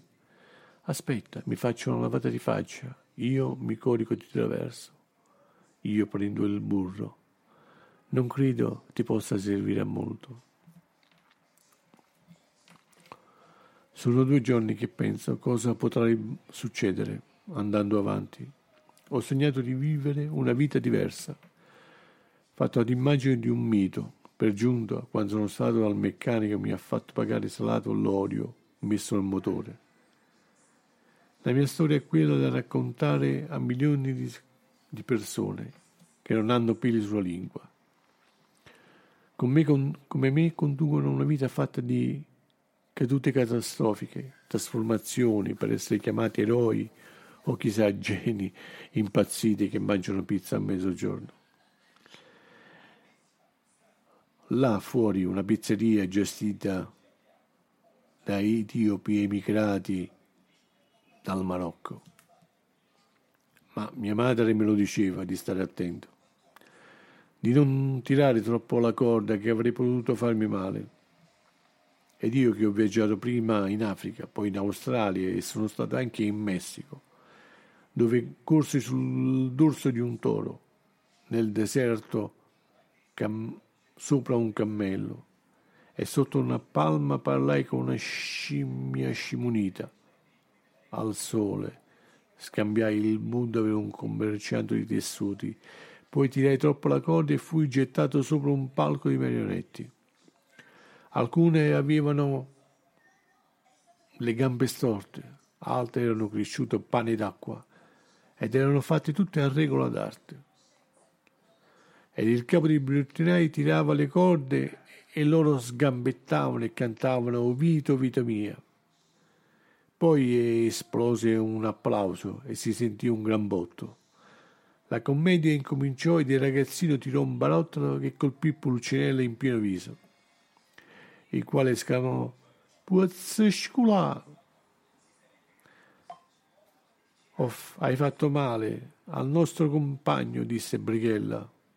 Manello ribattì all'Irrechino e poi fu tirato il sipario e fu detto buonasera signori e salutammo quel magnifico pubblico e a tutti porgiamo il nostro sal- caloroso saluto. Hai fatto centro, burattinaio. Hai messo a fare il caffè? Stasera vedrai, sarà un successo. Sono contento di recitare qui con voi. Cambia la scena, amico. Aspetta, faccio segno a mangiafuoco. Ehi, Puccinella, perché non sorridi? Si acchiappa quel monello. Tira l'acqua al suo mulino. Che bello, quanta gente. Tutti hanno pagato il biglietto e c'è una gran soddisfazione essere apprezzato. Siamo davanti a tanta gente. Sono io che faccio ridere, sono io che faccio piangere. Tu sei quello che hanno ucciso. E questo è un mondo di matti. E siamo tutti burattini, teatranti, piccole figure. E questa è una comica, tragica commedia. Ed ogni maschera racconta se stessa, un amore a sua insaputa, uguale al suo destino, con il suo dire e il suo fare. E noi siamo forse incapaci di fare grandi discorsi alle urbe, recitare una storia a lieto fine in una lingua sciatta, sincera, che esprima il giusto sentimento, la meraviglia del creato. Ed è giunto, siamo giunti al termine di questa farsa. Io finisco di recitare, mentre laggiù in Sicilia rappresento, rappresenta una dolce storia di Dulcinea. Ed io canto. E il canto sale sulla luna, tra le stelle, e poi si tuffa in un piccolo sogno fatto da un fanciullo biondo, sorridente, divertito nel guardare il buffo mondo dei grandi. Là seduto in terza fila, ed io lo osservo stringere la mano pelosa di suo padre. Lui mostra i suoi piccoli denti. Si vede il suo cuoricino battere forte, vicino al cuore del suo grande padre, il quale non sa quanto amore gli rimane ancora da raccontare. Una dura pioggia cadrà. Dove sei stato, figlio mio, dagli occhi azzurri? Dove sei stato, ragazzo mio caro? Sono inciampato sul fianco di dodici nebbiose montagne. Ho percorso e strisciato per sei tortuose autostrade. Ho camminato nel mezzo di sette triste foreste sono stato di fronte ad una dozzina di oceani morti. Sono stato per diecimila miglia nella bocca di un cimitero. E una dura, una dura, una dura, e una dura pioggia cadrà. Oh, cosa hai veduto, figlio mio, dagli occhi azzurri? Cosa hai veduto, ragazzo mio caro? Ho visto un bimbo appena nato con lupi selvaggi tutto intorno. Ho visto un'autostrada di diamanti e nessuno che la percorreva. Ho visto un ramo nero e sangue che scorreva. Ho visto una stanza piena di uomini con martelli insanguinati. Ho visto una scala bianca tutta ricoperta d'acqua. Ho visto diecimila persone parlare con lingue spezzate. Ho visto armi e spade affilate nelle mani di bambini e una dura, e una dura pioggia cadrà. E cosa hai sentito, figlio mio, dagli occhi azzurri? Cosa hai sentito, ragazzo mio caro? Ho sentito il rombo di un tuono che ruggiva come un avvertimento. Ho sentito il fragore di un'onda tale da sommergere il monte intero. Ho sentito cento suonatori di tambure con le mani in fiamme e ho sentito diecimila sussurrare e nessuno ascoltare. Ho sentito un uomo morire di fame. Ho sentito molte persone ridere. Ho sentito la canzone di un poeta morente su un marciapiede. Ho sentito il suono di un clown che piangeva nel cortile. È una dura, è una dura, è una dura, una dura, è una dura pioggia cadrà. Oh, chi hai incontrato, figlio mio dagli occhi azzurri? Chi hai incontrato, ragazzo mio caro? Ho incontrato un bambino accanto ad un pony morto. Ho incontrato un uomo bianco che camminava con un cane nero. Ho incontrato una giovane donna con il corpo in fiamme. Ho incontrato una giovane ragazza che mi ha donato un arcobaleno. Ho incontrato un uomo ferito dall'amore. Ho incontrato un altro uomo ferito dall'odio. È una dura, è una dura, è una dura, è una dura pioggia cadrà.